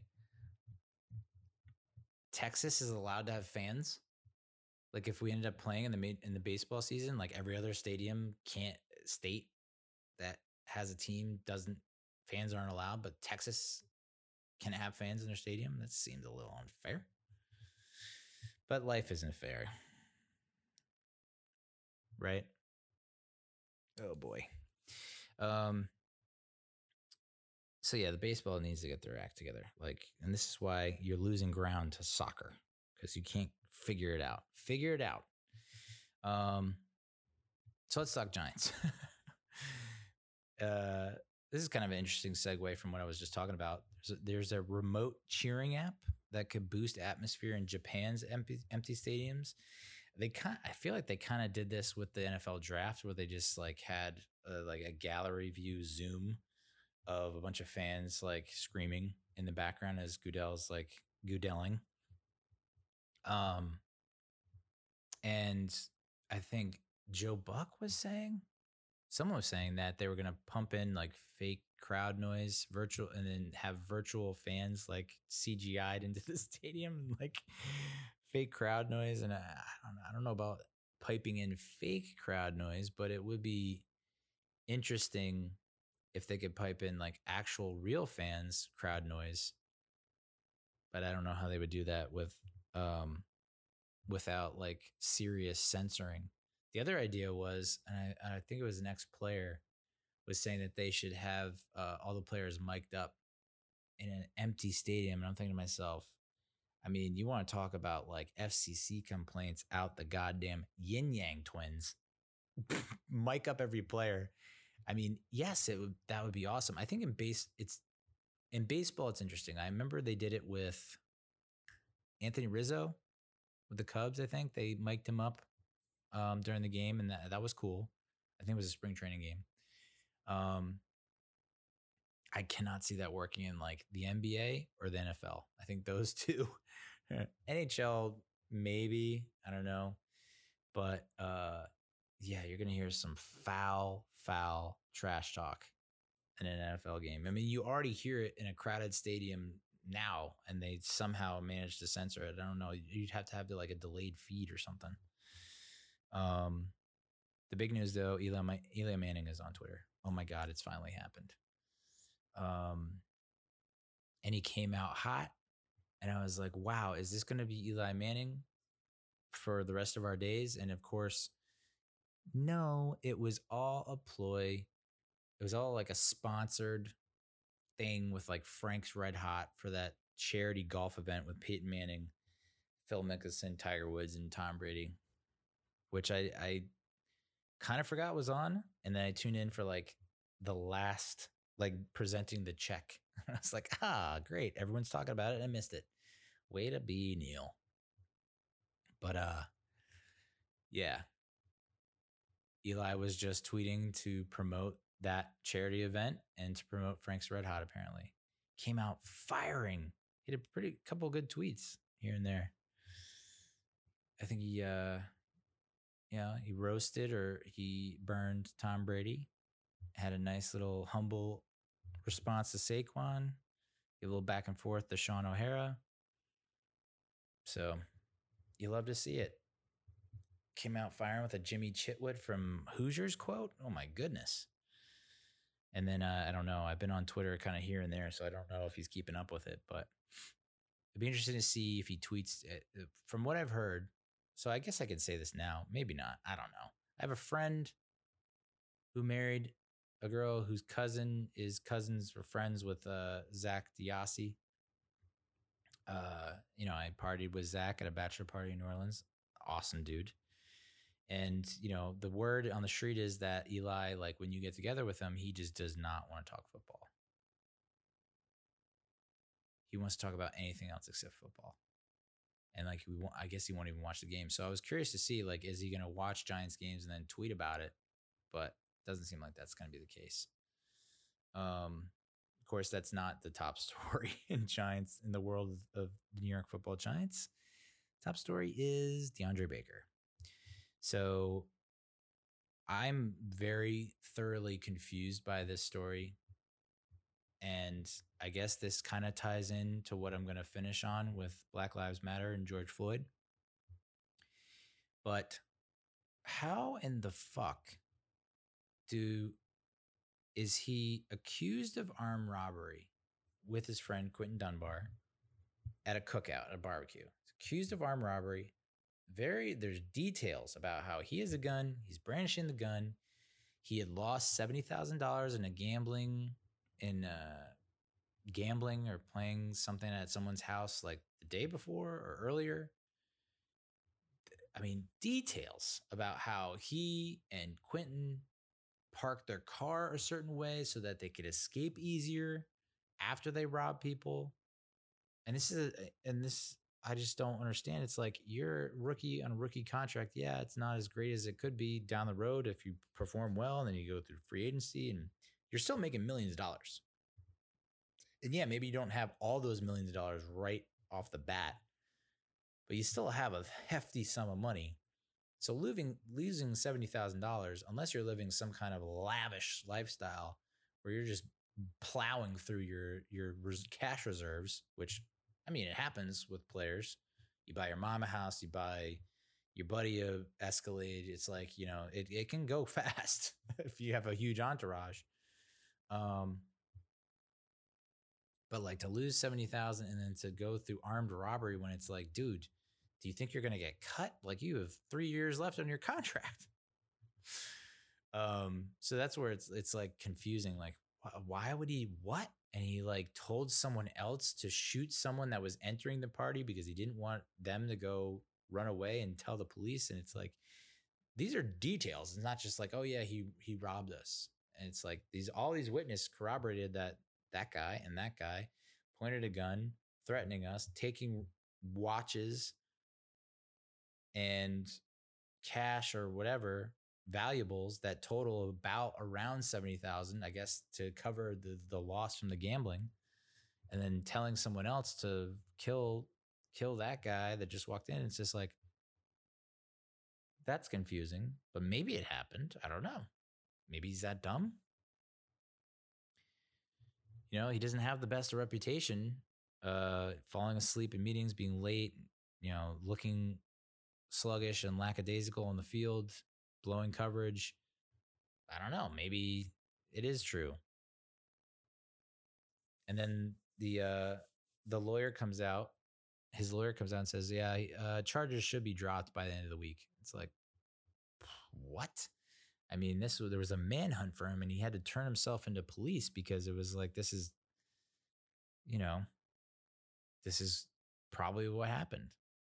But then the lawyer said that Baker has an alibi because he was logged in on a Madden video game at the time of the alleged crime.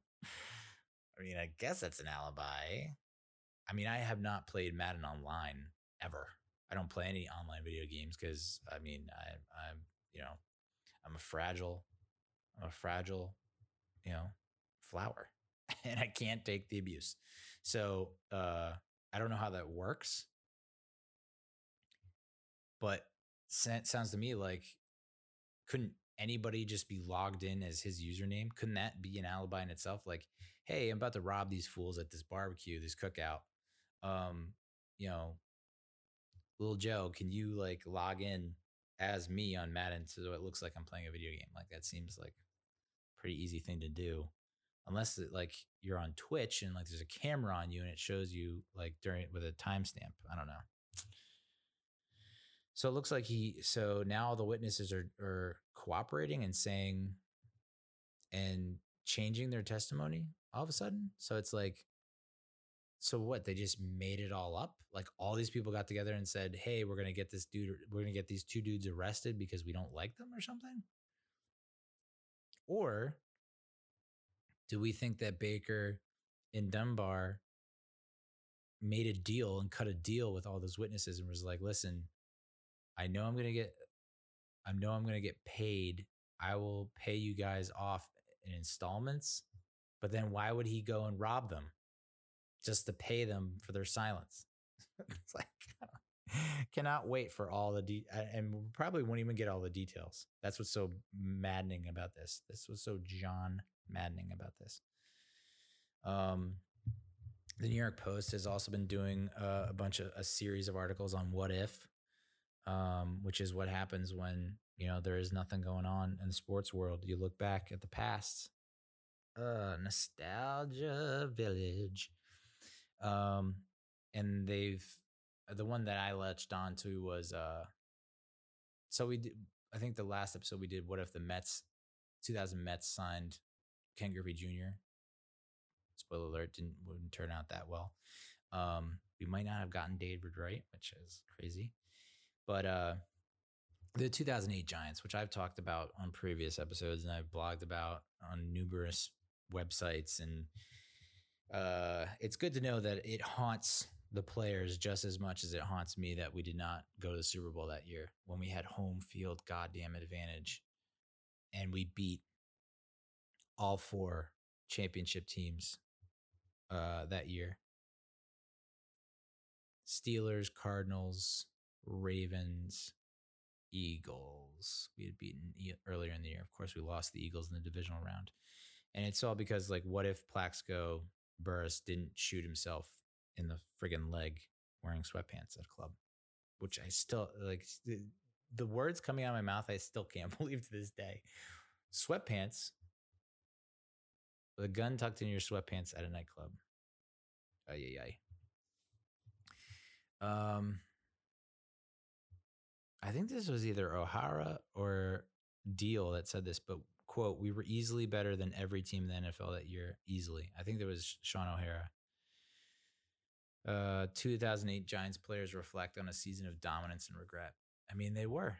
They had Jacobs and Ward both had a thousand yards, and then you also had Bradshaw with like another probably 500 yards on the ground.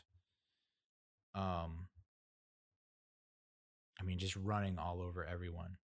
Chris Snee said it still haunts me as he watched. He he ended up watching every game from the 2008 season, including the divisional loss, divisional round loss. Yeah, Eagles did not have anyone that could cover Burress or contain Burress for an entire game. I don't think. And uh, you know, even in that, I need to go back and watch that. I mean, I, I don't know if I have the I in me to do it, but go back and watch that that divisional round game and see like where we fell short. I think there were three drives that stalled. They had three turnovers, and there were a few drives that stalled in the red zone or the green the green zone, as as Coughlin called it. Um,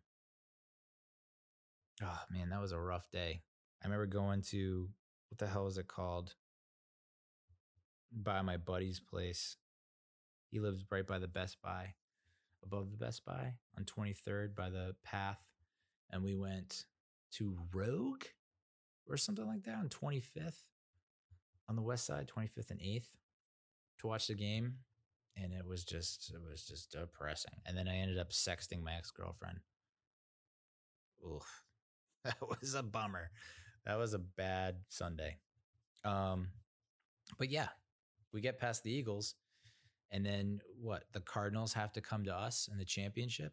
There's no no fucking way the Cardinals are winning that game in uh, in East Rutherford, and then we play the Steelers in the in the Super Bowl, and uh, we had already beaten them once in the regular season. I mean, that's not a guarantee that we're going to beat them again. You know, we've seen that plenty of times where the roles are reversed, but yeah, but that we definitely should have won the Super Bowl that year.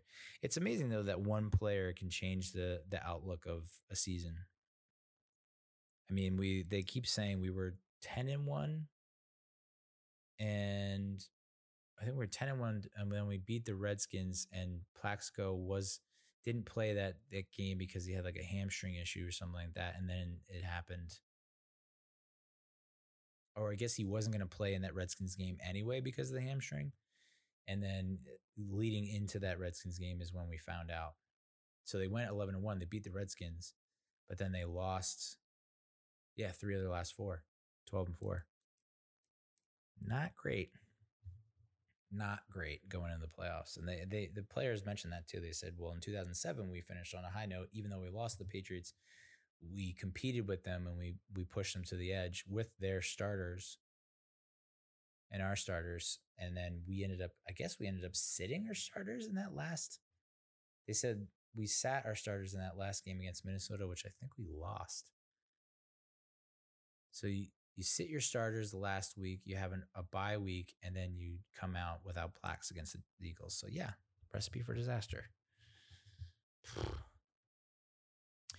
Uh, Amani Toomer called out the current Giants wideouts. He was critical of uh, Sterling Shepard. Say he, he's he brought up an old quote that he, I guess his old coach used to say, "quote He's hell when well, but he's sick all the time." I mean, yeah, dude. Really would love a full 16 game season as Sterling Shepard. That would be sweet. And then he also added that Golden Tate. I mean, Amani Toomer just loves. I mean, he's like a, he's almost like a version of Tiki Barber. So you can imagine what that huddle must have been like back in like the in the early 2000s, late uh yeah, like 2002 2000 2002 to like 2006 what that huddle must have been like just fucking Tiki Amani Plaxico and Jeremy Shockey. Eli must have just been like, "Go." Um but uh, Toomer also added that Golden Tate is a tougher version of Sterling Shepard, which, I mean, I know concussions are a sensitive issue, but like Golden Tate had like had to have had two concussions last year and kept playing, which I'm not advocating. You should not do that, and I think it's unwise to do that. But Sterling Shepard was was not able to do that. Um. So I don't, I don't know. And then uh, he he also said that he finished by saying that um, Darius Slayton has the most upside. Good thing we handed out that monster contract to Shep. Ugh. So yeah, the Giants wideouts are getting a lot of heat, and it, it's kind of deserved. You know, they've been criticized for not being able to stay healthy, for not creating separation. Um, you know, and uh, that was one of the main things heading into the draft that that people thought they needed to to pick up a wideout or two to give Daniel Jones some tools that can actually make a difference. And they ended up going with a couple undrafted guys that have been getting some positive reviews. So what to see about that. I also watched the uh, 1990 NFC Championship game, rewatched that against the 49ers. And, uh, you know, I think it's been a while since I've, since I watched the full game how about Maurice Carthon dropping a sure touchdown from Dave Meggett? How about that? Could have changed the face of the game. Jeff Hostetler actually got hurt and had to leave the friggin' game. It looks like he was done for the year. The way he was being carried off, and Matt Cavanaugh came in and looked real bad. So I can only imagine what the rest of that game must have been. That was the third quarter, fourth quarter. But if Cavanaugh finishes that game, there's no way the Giants win. So, I mean, you know, I was not a huge Hostetler fan because I was such a big Phil Simms stan for so long that I didn't want Hostetler stealing the, the job from him. So it was kind of bittersweet. But uh, looking back, it's like, good job, Haas. My goodness. You know, maybe didn't have the accuracy that Phil did, but his ability, I mean, even when he was hurt, his ability to escape the rush and and make plays with his legs. I mean, just like holy macaroni, dude. And then the um the other takeaway I had was the fake punt with uh the up man Gary Reasons on fourth and two. I mean, the balls on Bill Parcells to call that when you know you could punt it right there. And then who knows? I mean, your defense has has been outstanding all year. Is one of the best defenses the Giants have ever had. I want to say it was the best defense they've ever had, better than the '86 team. Um, but my God, a fake punt on fourth and two in your own territory, and I think it is the fourth quarter. And to be honest, Reasons could have scored. Reasons, I mean, you could tell he's a linebacker because he didn't know where the hell to go. He just ran directly at the punt returner. it's like he pointed at the punt returner and then ran directly at him. It's like, I guess he wanted to run him over, but it's like, dude, you have so much real estate on either side of that punt returner. Just make a move. And then, and then Matt Bahr. Holy shit, Matt Bahr. You know, coming up so goddamn clutch. I mean, that last kick was just, just, just scooched in. Um, I think he also missed a kick. I think he missed a kick or two. No, he missed he missed one kick, but it was like a, it was it was not you know it wasn't a t- uh, I mean you know I'm sitting here having never kicked a field goal in my damn life, saying it's easy, but he missed what is considered by many to be an easy field goal. So that wasn't a that wasn't a sure thing that he was going to hit that game winner.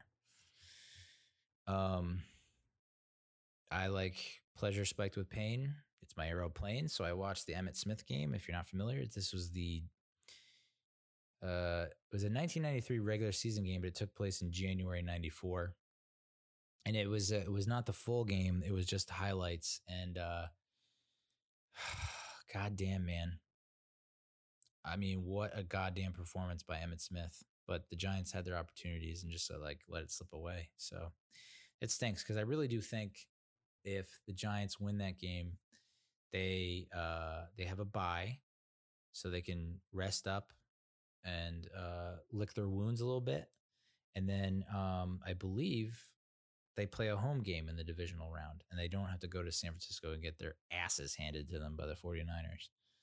So I was just thinking about I found an old post I did for NFL Spin Zone that was uh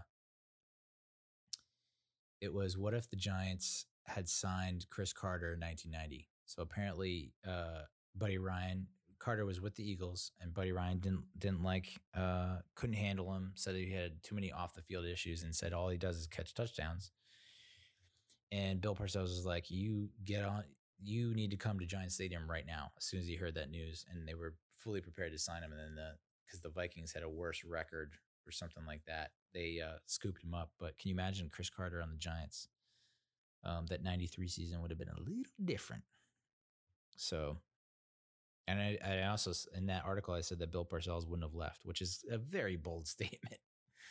It's like you win in '90, and it's like you just signed this Cris Carter, who like he did he did okay in '90, but like is that enough for you to stick around for more years? I don't know.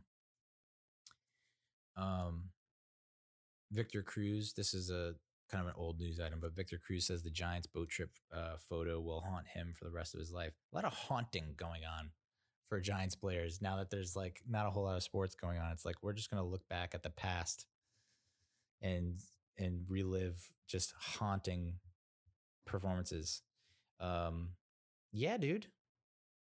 I mean, if you don't go on that trip, do you win that game? I don't know. I mean, the wide receivers had a ton of drops. And it's one thing if they had a bye week and they go on the bye week and then uh, you know, go to Green Bay and then and after a bye week, maybe that's one thing.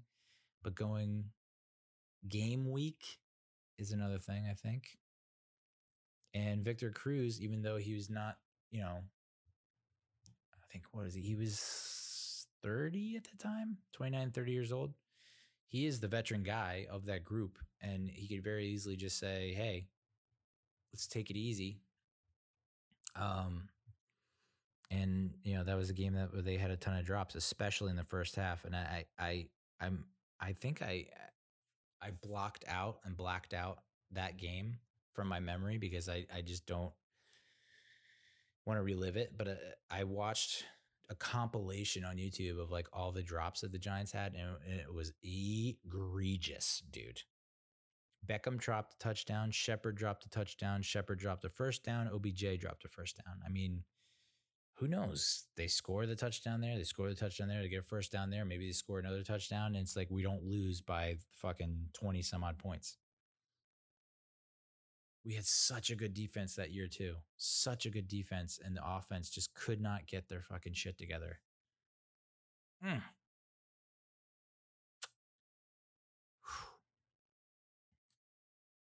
I also watched uh, Daniel Jones top high school highlights. Uh, he looks the same as he does now.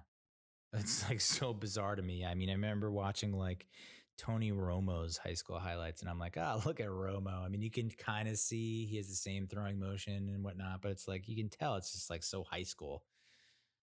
Daniel Jones looked like a professional in high school. He just didn't look, he looks so out of place. It's like watching, um, who was it? DeForest Buckner, or was it um, Calais Campbell in high school? There was someone that's just like, you should not be allowed on the same field as these other people. You're like 6'9, 300, and everyone else is like 5'10, 190. Um, but yeah, anyone who says he can't throw deep, I mean, there were plenty of examples in those high school highlights where he's like on the money throwing deep. Um, so yeah, I you know, and his ability and his ability to run. It's so interesting watching him run too because it's like Oh boy, it, it, it's like that's it's like any scene. Um, well, I mean, most famous made famous by Star Wars, but I think like in Moana, this is how much of a dad I've become. I'm fucking referencing Moana, but like when the the Kakamora or whatever those little coconut guys are like after Moana and Maui, and Maui's like trying to escape on the canoe, and the the Kakamora or whatever on these huge ships and they're closing in from all different angles and it's like you can see you can see uh you know he's gonna have to like squeeze through a tight space and he and he like you know millennium falcon ish type maneuver where he just you know is able to to get through. Uh that's daniel jones running the ball. That was a long-winded way of saying you watch Daniel scramble in high school and it's like you see all these people closing and you're like, oh my God, he's to get like sandwiched. And then he just whew, Millennium Falcons it via Lando Calrissian through the little tight space on his way to the end zone. Uh, this is old news too, but might as well mention it. The Giants picked up fifth year options on uh, Evan Engram and Jabril Peppers. So it looks like they do have some faith in Engram. Um, and Peppers. Uh, Engram will be paid somewhere in the ballpark of six million. Peppers um, will will get around seven million. Mm. I mean, it's probably a little high for those two, but I'm, I don't think it, it's like a gut punch. The odds makers have the Giants favored in only two games in 2020. I mean, go F yourself, bro. The Redskins and Cardinals. Which I mean, uh, we're really going to look at a fucking two and fourteen season. I just I cannot I cannot I cannot buy that. All right, so let's let's do it. Giants 2020 schedule. Should we do it? Should we do it? Should we do it? Might as well. Um, here we go. Week one, Steelers, Monday Night Football, home game. I don't know what to think of the Steelers. I honestly, I mean, Big Ben's back and everyone's, he, he like shaved the beard. And so everyone thinks, oh, wow, he's back. It's like, okay, he's back. Um, I think Big Ben is going to endure a season similar to Eli's season last year, where it's like he starts to show that he doesn't have the mobility anymore, maybe the arm strength or what have you. And, uh, you know, I think the Giants take advantage of that. I posted about what I thought the record was going to be. And I think, I think I said this was an L, but it's close. I think it's a winnable game. At the Bears, I think we win that. I think the Bears are just like in a state of disarray. They have fucking 10 tight ends, which is outrageous. Um, home against the 49ers, that's a loss. I just think San Francisco is going to bounce back after last year's uh, Super Bowl debacle and come back with a vengeance. Then we're at the Rams. I think that's actually going to be a win. I know it's, I know, I don't know. I, it might be a little crazy to say, but I think the Rams, they got rid of Gurley. Uh, I think they have a lot of players leaving because they weren't able to pay them and they're they're not able to keep their team together and i just think they're just like it's going to be a weird year for them. I don't think they're going to be able to uh to really pull together with all those losses that they had via free agency. Then we are at the cowboys. Will be an interesting game. I think jason garrett might give us a little intel that we could use against dallas and will make it at least a little more interesting. I think in the past, you know, it won't be like last year's game at Dallas. I'll say that much. Um, so that's a loss. Then I have home against the Redskins. That's a win. At the Eagles, we just cannot figure out the Eagles, especially in Philadelphia. So I think that's a loss. That's a that's a um, I think it's a Thursday night game too. Blech. Thursday night game in Philly. That's a loss. Um, but then we have some extra time off for a home game against Tampa Bay. I think we give Tom Brady a run for his money. Who knows how Tom operates in the Bucs system? A lot of people are saying that he. I mean, I I was one of them that he's going to take him to the playoffs as a wild card. Um, but who knows? I mean, we almost beat him last time he was in. He was at MetLife in 2015. Should have beat him. Landon Collins hold on the damn ball. Um, so that's a, I think that's a Sunday night game too. Ooh, back to back prime time. Uh, day before my birthday is at the Redskins. I have that as a W. So I think that's a loss against the Bucs. Eh, I think it's a loss. At Redskins is a W. Home against the Eagles. Yeah, we just got to figure out the friggin' Eagles. I don't know that we can. So I have that probably being an L at the Bengals. I actually have that being a win. And I know that's uh who knows how Joe Burrow comes out and plays. Maybe he just lights it up. He's got I mean, they went very heavy on offense in the draft, got him a couple weapons. So and I know that we we don't I don't think we've won I don't think we've won in Cincinnati. Did I see that stat? Yeah, I think it's a real stat. Neither team has won an away game in this series, but I think we get the W this time. It's the game after Thanksgiving, so what up? Yeah, because we have a bye after that Eagles game. So we have two weeks to prepare for the Bengals in Cincy. I think we get our first win in Cincy. At Seahawks, that's a loss. I just can't can't fathom us actually. Just can't can't do it. Uh, home against the Cardinals, I think we win that home against the Browns, and I think OBJ comes out and has himself. I think he's going to play his dick off and play his heart out and try and show everyone in New York that we made a mistake. And maybe he'll put up a huge game, but I still think the Giants come out with the victory. And then I got to move my phone home against the, uh, sorry, at Baltimore. That's a loss. And then uh, home against the Cowboys. And I really want that to be a W. So um, let me see if I can pull up.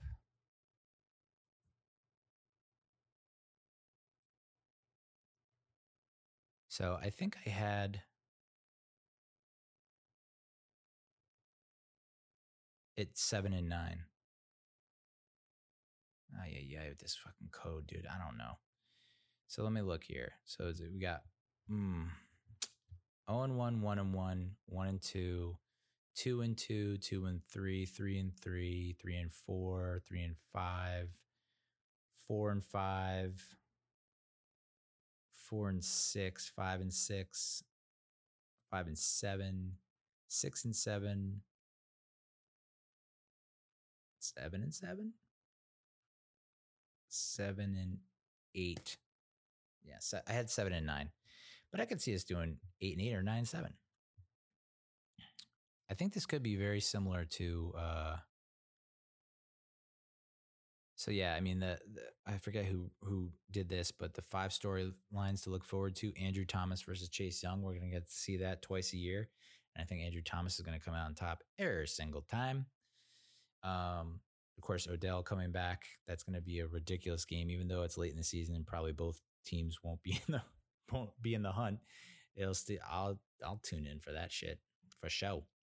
Brady the Buck. It's going to be weird seeing Brady in a in a Tampa Bay uniform, and I don't.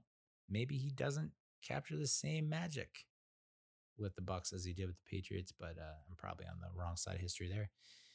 Um, we get to see Kyler Murray and Isaiah uh, Simmons, the guy that we all thought we were going to draft. We'll see how he comes out and plays. There are a lot of people saying that Xavier McKinney is is a better version of Isaiah Simmons, which is a little I think they're stretching it a little bit. And uh, There's a little bit of bias there. And of course, Jason Garrett returning to Dallas is the other big storyline.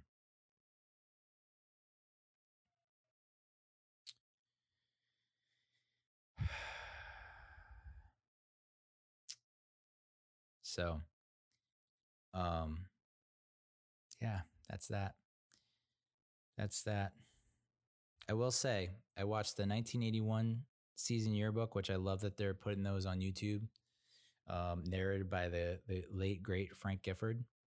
Uh, the 81 season was really super interesting. It's Lawrence Taylor's first season. You had Phil Simms start the first 10 ish games and go five and five. And then Scott Brunner, that 1980 draft pick comes in and like does not play that great, but goes four and two. and so the Giants go uh, nine and seven based on like their their defense was just like insane.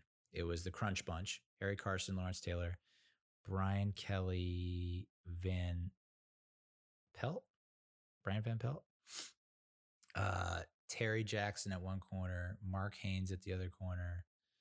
Um, I want to say Bill Neill, rookie defensive lineman, who ended up not staying with the team. Um, and then on the offensive side of the ball, you had Phil, and then you had a bunch of guys that, other than I think Billy Ard, I didn't really recognize any of the the, the guys on offense. It was like maybe Ernest Gray, Byron Williams, maybe I don't know. So just shows you how far your defense can take you. And then to go into Philly and beat the Eagles in Philly, who were the defending Super Bowl champions. I, do I have that right? Um, and to beat them is just like incredible. And then uh, they ended it towards the end of the video, they said it was the first Giants win in again. Not it was it in Philly or against the Eagles? First Giants win against the Eagles in since seventy five or something like that. Oof. So that kind of got me thinking, and it's like, ah, but I think the te- this team, this year's team, is more similar to the '84 season yearbook.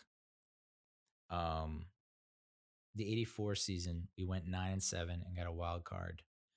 Uh, ended up going to Anaheim to play the Rams, who we we we got we lost to earlier in the regular season. Phil was just like lights out, threw for like 4,000 yards, which only, I think he was the first person or one of the first people to have 4,000 yards in a one of six or something in NFL history at that time to throw for 4,000, more than 4,000 yards. But that draft class was just like insane. It was like Carl Banks, William Roberts, Gary Reasons, um, Ali Haji-Sheikh. Uh, I actually have it down here somewhere. Definitely one of the best draft classes I had I actually wrote a, a blog uh, a post about it a couple a few years ago, four years ago, um, for G-Men, H- G-Men HQ. Class of 84, I had them as the third best draft class, Giants draft class of all time. They had one first team All Pro, three Pro Bowl selections, 37 combined years as a primary starter at their position, 47 total seasons played, a total approximate value of 262 and uh, average approximate value per season of 28. William Roberts, Carl Banks, Jeff Hostetler, Gary Reasons, and Lionel Manuel. Don't get no better than that, son. I mean, it does because that's third. Second, I had the class of 83. Leonard Marshall, Perry Williams, Terry Kinard, Karl Nelson, and Ali Haji-Sheikh. Such a great name. So, um, yeah. And I I'm telling you, it feels like the last three, Gettleman gets a lot of shit, but the last three draft classes, I think, are comparable to 83 and 84. And even maybe 85. I think the 85 class wasn't that bad either. I think Bavaro was in that class. So I think there's a lot to look forward to. who knows what happens with Marcus Golden? Um, there was an article by Ryan Dun- Dunleavy that said that Giants rookie Chris Williamson could be the def- the defensive version of Darius Slayton. His position coach at Minnesota said he's got feet like a corner, but he's built like an inside slot nickel and he can cover from depth as a safety. He's really physical fitting the run. He's not going to shy away from con- contact. When he leans, when he learns something, he's really good mentally. He got better and better every game once he found his role. So might have got a diamond in the rough there. Um, this year's version of defensive version of Darius Slayton. Um, Logan Ryan is still available. Can we just talk to the guy?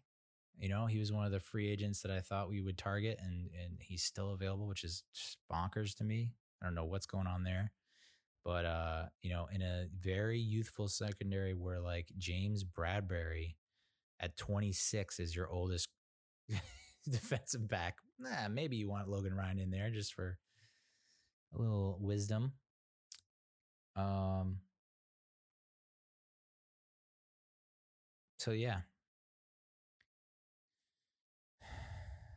I even at even if I mean if we go seven and nine, I'm happy. I know that's not the goal here. We got to make the playoffs, but it feels like we're we're like the 84 team. The 84 team, according to Frank Gifford, who's narrating that yearbook on YouTube, said uh, the 84 team was projected to be like dead last by everyone across the board. Consensus dead last in the NFC East.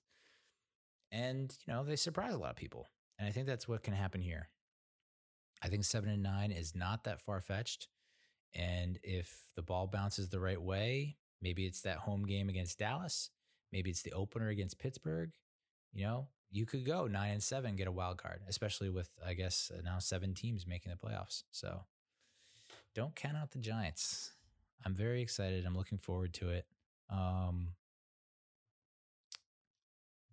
and uh, you know, if all these rookies get all those those jitters out of their system and they they don't have their sophomore slump, you're looking at. I mean, you could be looking at potentially another a reincarnation of the Giants defenses from the 80s and 90. I really do believe that. All right. So that's the show. Um hopefully we'll do Oh, well, I didn't even comment. So uh everyone's probably stopped listening by now, but my thoughts on on Black Lives Matter and George Floyd and Breonna Taylor and Arbery and pretty much a whole mess of black folks who are are being killed by police. That shouldn't be. Um, obviously, I'm straight white dude. I'm in the majority. I'm not marginalized. Uh, I've, you know, I think in the past I've always been very defensive and angry when people say I have privilege. Um, and I remember when the Black Lives Matter movement started, uh, you know, I think it was after Ferguson with, was it Michael Brown? Um, in 2014. And I remember saying, oh, Black Lives Matter? What? All lives matter. That was my response. It was. And I think that was a lot of response. And it's still a response today. And now I realize like it's just not the response that you want to have. The, the what the message is is not black lives matter more or black lives are the only ma- lives that matter but it's it's it's like black lives matter like and it's such a simple message and people can't grasp it and uh, you know it's unfortunate that um you know there are a lot of folks a lot of people out there who get so pissed off about the movement and it's like the movement is about inspiring change and making progress and you look at Colin Kaepernick and what he did and we're going to look back and I th- and I think in like 5 10 15 20 years down the line before I croak and kick the bucket Colin Kaepernick is going to be viewed as uh, uh, an agent of change. Uh, I don't want to say on the same page as like Martin Luther King, but certainly someone who brought awareness to the issue. And even though, um, you know, he had to, I don't want to say martyr, but like he definitely had to pay for what he did. And it was a huge sacrifice on his part to get blackballed, blacklisted. I mean, he definitely got blackballed, blacklisted. that the dude could still play, even though he wasn't at the same level as he was in like 2012, 2013. Um, you know, he still could have played for a lot of teams and and made a difference. But I think the there was still that fear that um, there would be a revolt amongst the fan base and like not buying tickets and not going to the game and protesting against him for protesting essentially police brutality. I mean, not essentially, it was. He's prote- protesting police brutality. and uh, now with everyone everyone having a, a phone that has video camera capabilities, which I can't believe that wasn't a thing in 2014, but and the proliferation of social media and seeing how these police react so violently and aggressively um you know um i never really have been a political person. Um i mentioned in the intro that like uh i never thought of myself as like a racist i know that a lot of people are posting videos online about like uh i'm doing this for my black friends and it's like you know, I don't uh, honestly, transparency, I've always been honest. I don't have a ton of black friends. Um, and I don't think it was because I avoided, you know, having black friends. I think it just happened that way.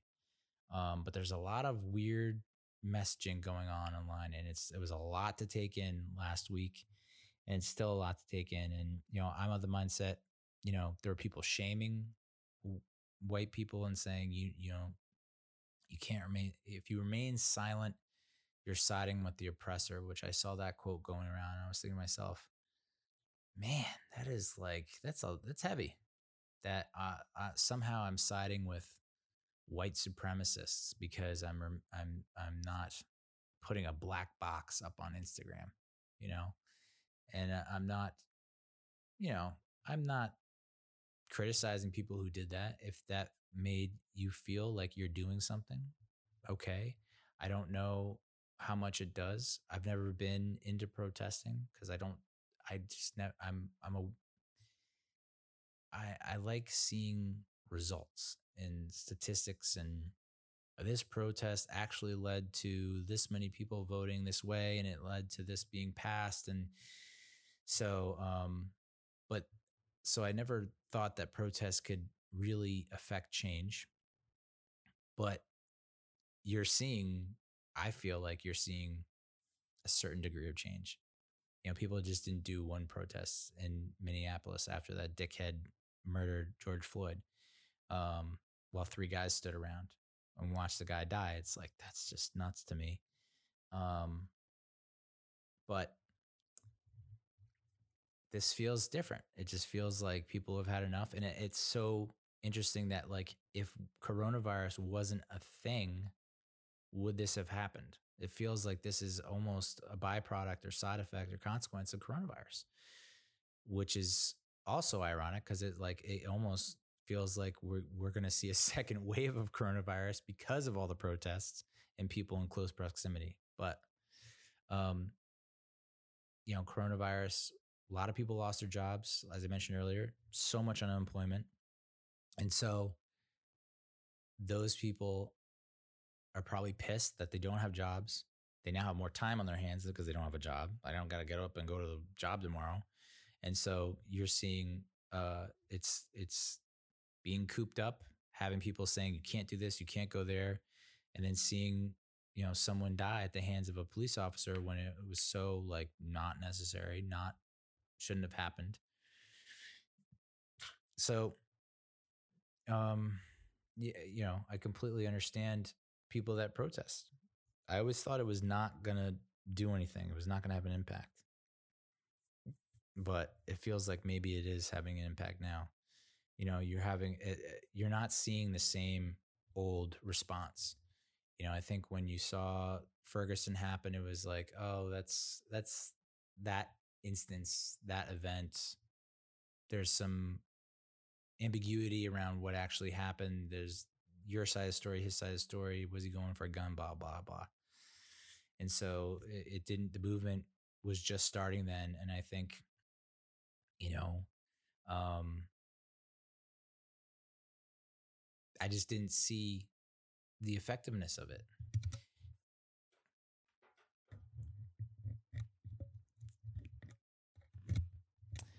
And this feels different.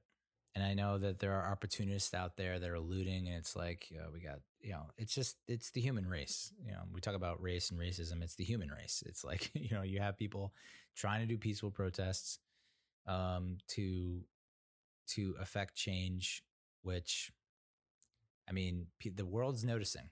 People are t- sitting up and taking notice. This is not 2014 where people were kind of, uh, yeah, yeah, but like brushing it aside, not taking it seriously in larger circles. This is actually, I, I see, I, I feel like I'm seeing some kind of change. Um, but it, and you know, I saw that there's like eight things that can happen that can reduce police violence by 72%. And when you throw that kind of n- numbers at me, uh, it's like, oh, well, this, let's do it. What's, what's holding us back? But, um, yeah,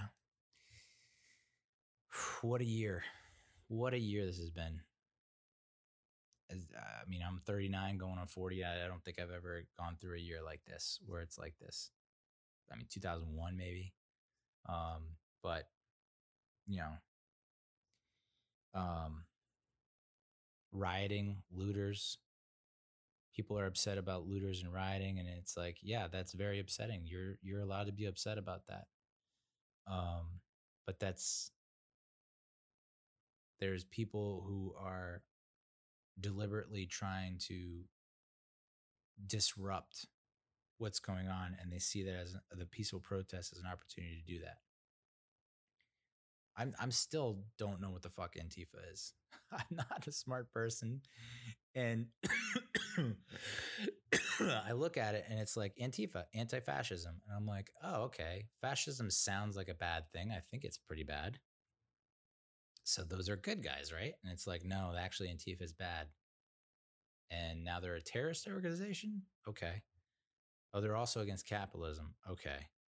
So it's just like uh, it's hard to keep up with all this shit. I'm I'm the least woke person on the planet. Um but you know,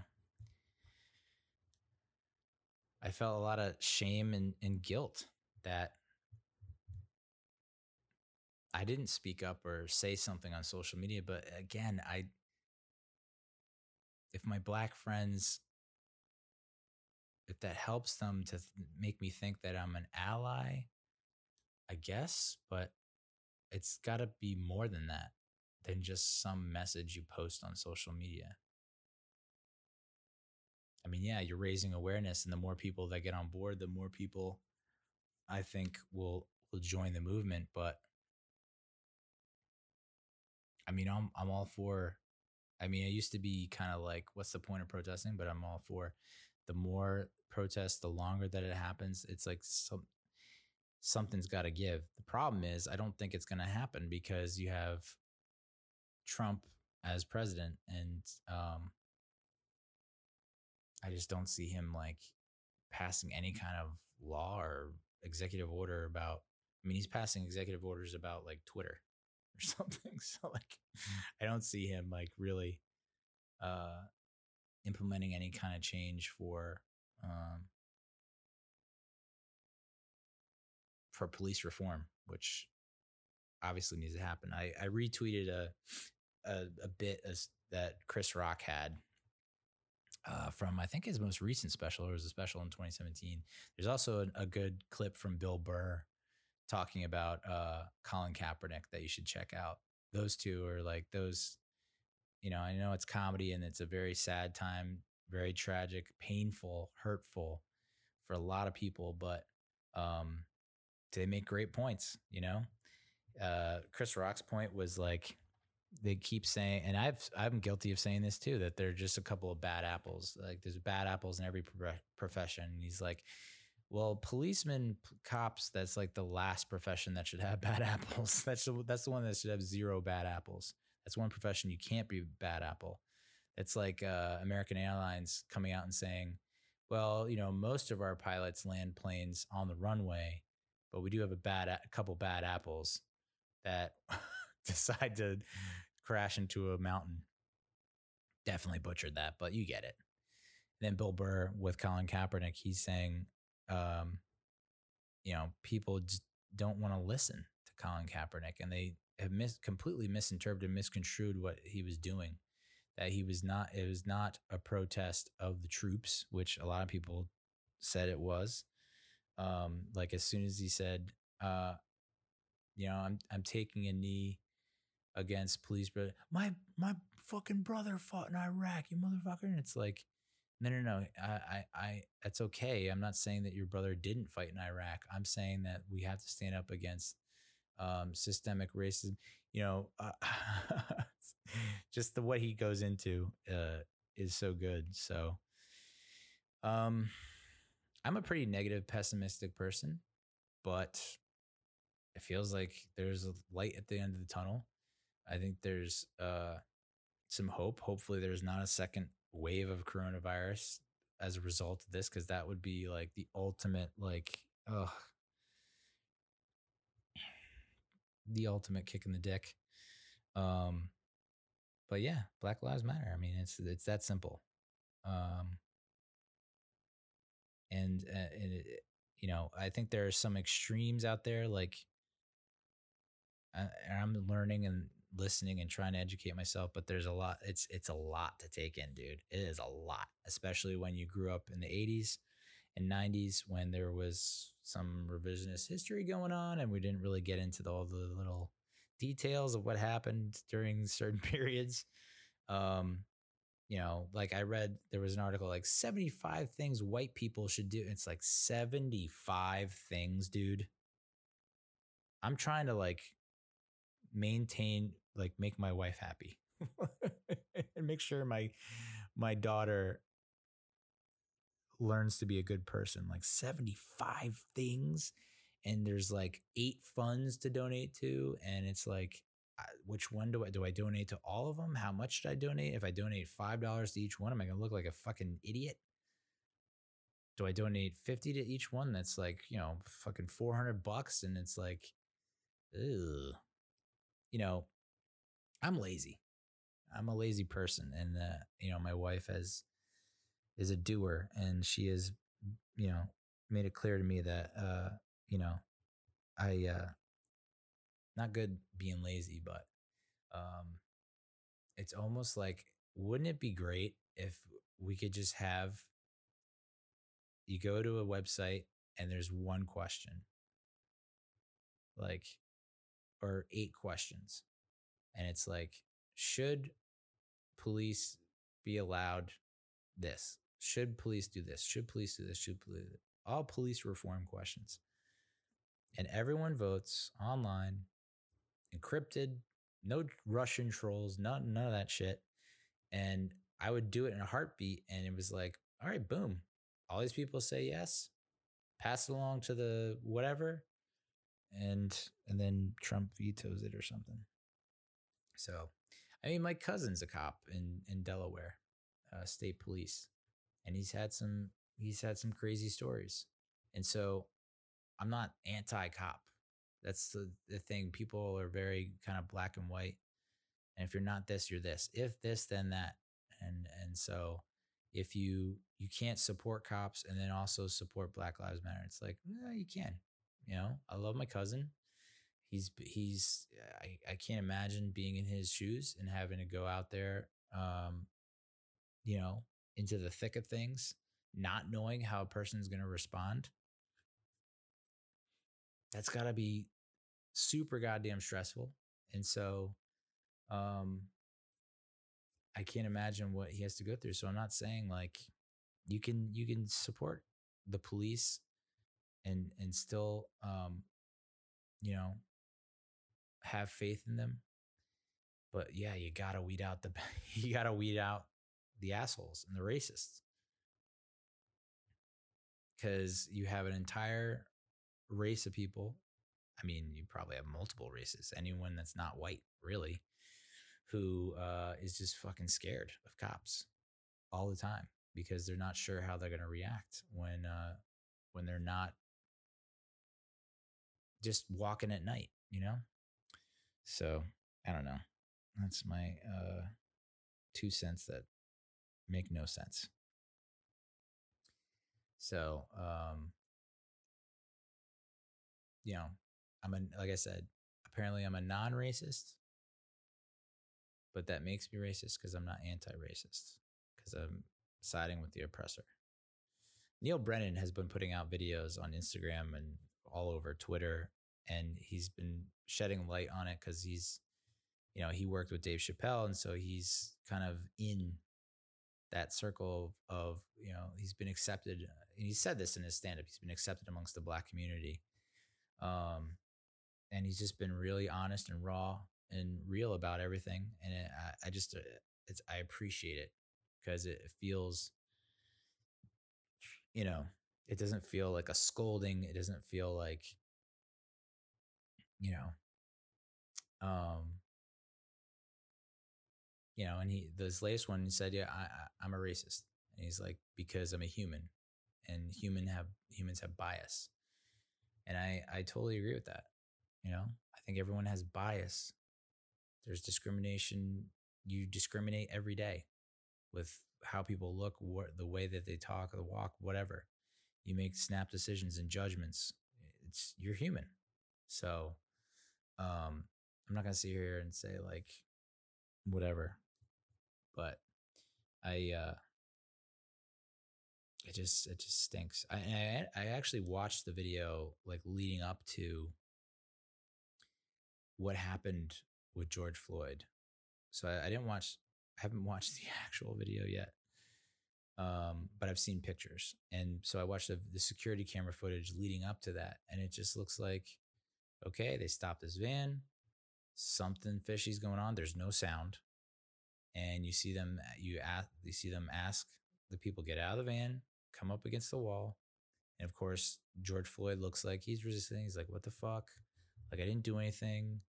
Um, you know, he get he he's obviously disturbed. He's upset that he's um, from what I understand, it's because he he was trying to make a new life in Minneapolis. He had just gone out of jail in Texas, so he does have a criminal history.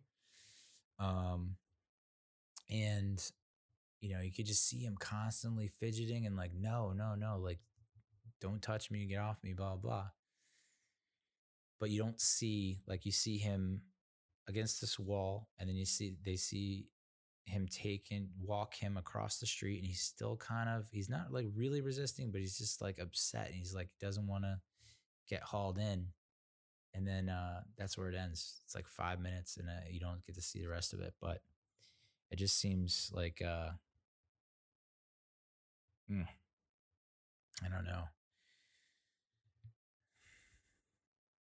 And then you see it keep happening and this is what stinks about and this is what happened when i worked at the new york post is you see these videos that are just completely you're just dropped into a moment. Out of out of the sky out of the blue. You click start and you're like in the moment you're like what preceded this moment? What happened after this moment? You don't know because this is a 30 second to 1 minute video and this is what you see and so that's all you are led to believe, but you don't know what happened before and you don't know what happened after. Um, but I'm seeing a lot of police brutality videos of just like, and it, against like people that it's just like so small and like weak in comparison to the like the heavily armed policeman, police officer. It's not a good look, and especially after what's going on. I think the, the last video I saw was in Indianapolis. It's like just a woman standing there, and they just start beating her with a nightstick and then they push her friend, her like her friend who's small and does not look athletic or jacked or anything like that, just mm, like takes the nightstick and like cross checks her to the ground. It's just insane. It's just insane.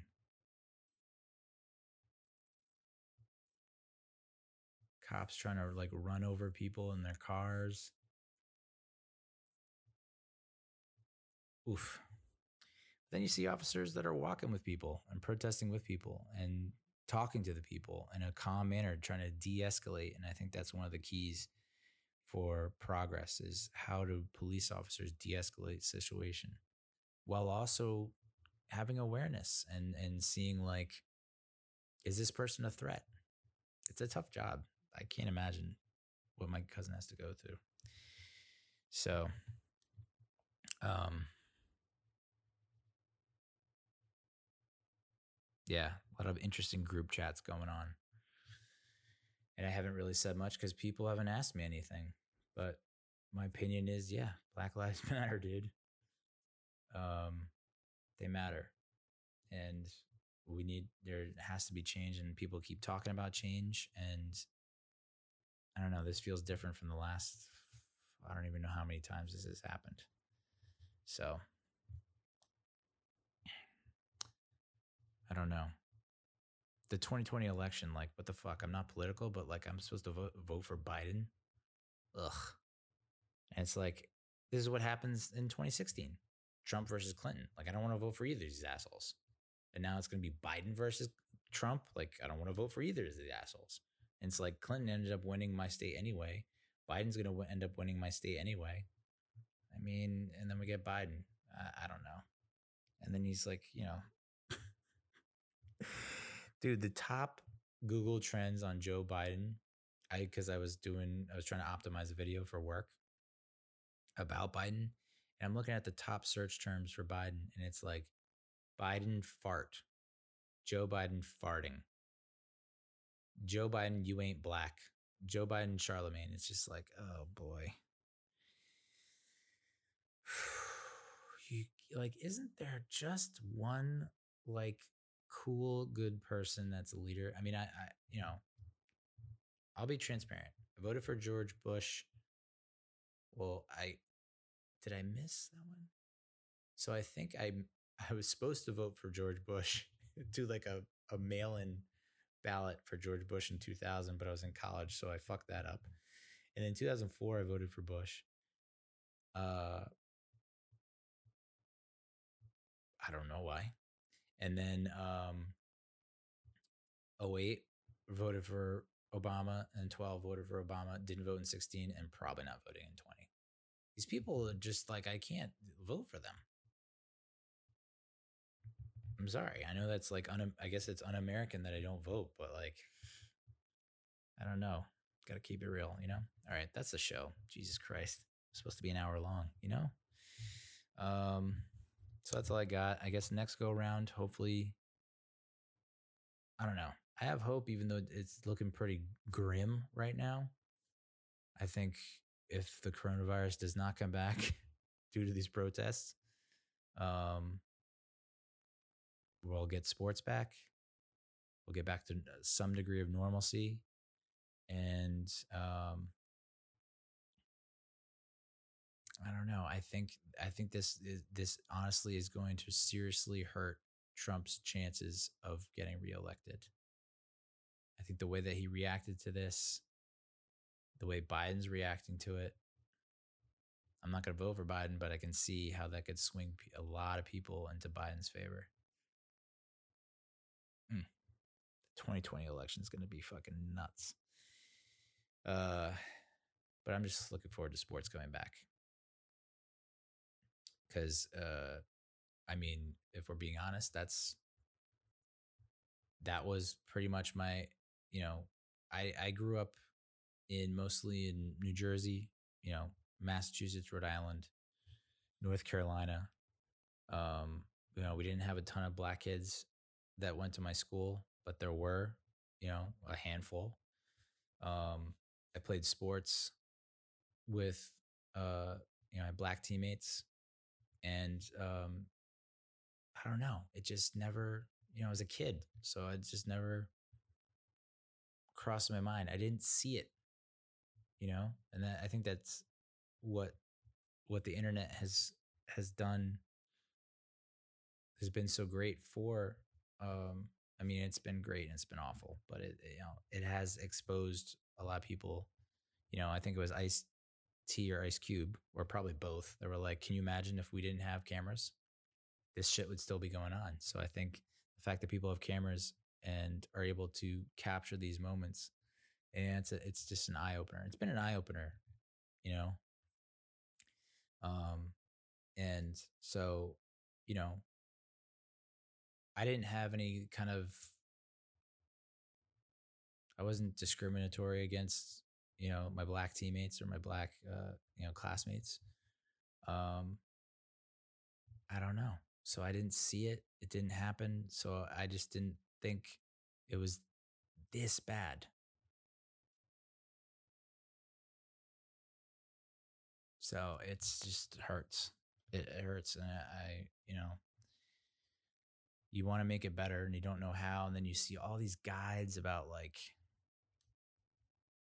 I mean, literally, it's just so many things. Read these 80 books and do these 80 things. And it's like, I, I, I got shit to do. I will try when I have the time, you know, and I, I don't want, I don't want anyone to, you know, hurt. And I think that's where I was coming from or where I've come from is, you know, I view people as people and I want to get to a place where, you know, you're based on your talents and your skills, your intelligence, and not the color of your skin. So, way to end on a good note, Neal. Sort of uplifting? No, not really. All right, that's it. We'll uh, we'll catch you soon. I don't know when. Next week, two years from now, we'll figure it out. Adios, muchachos.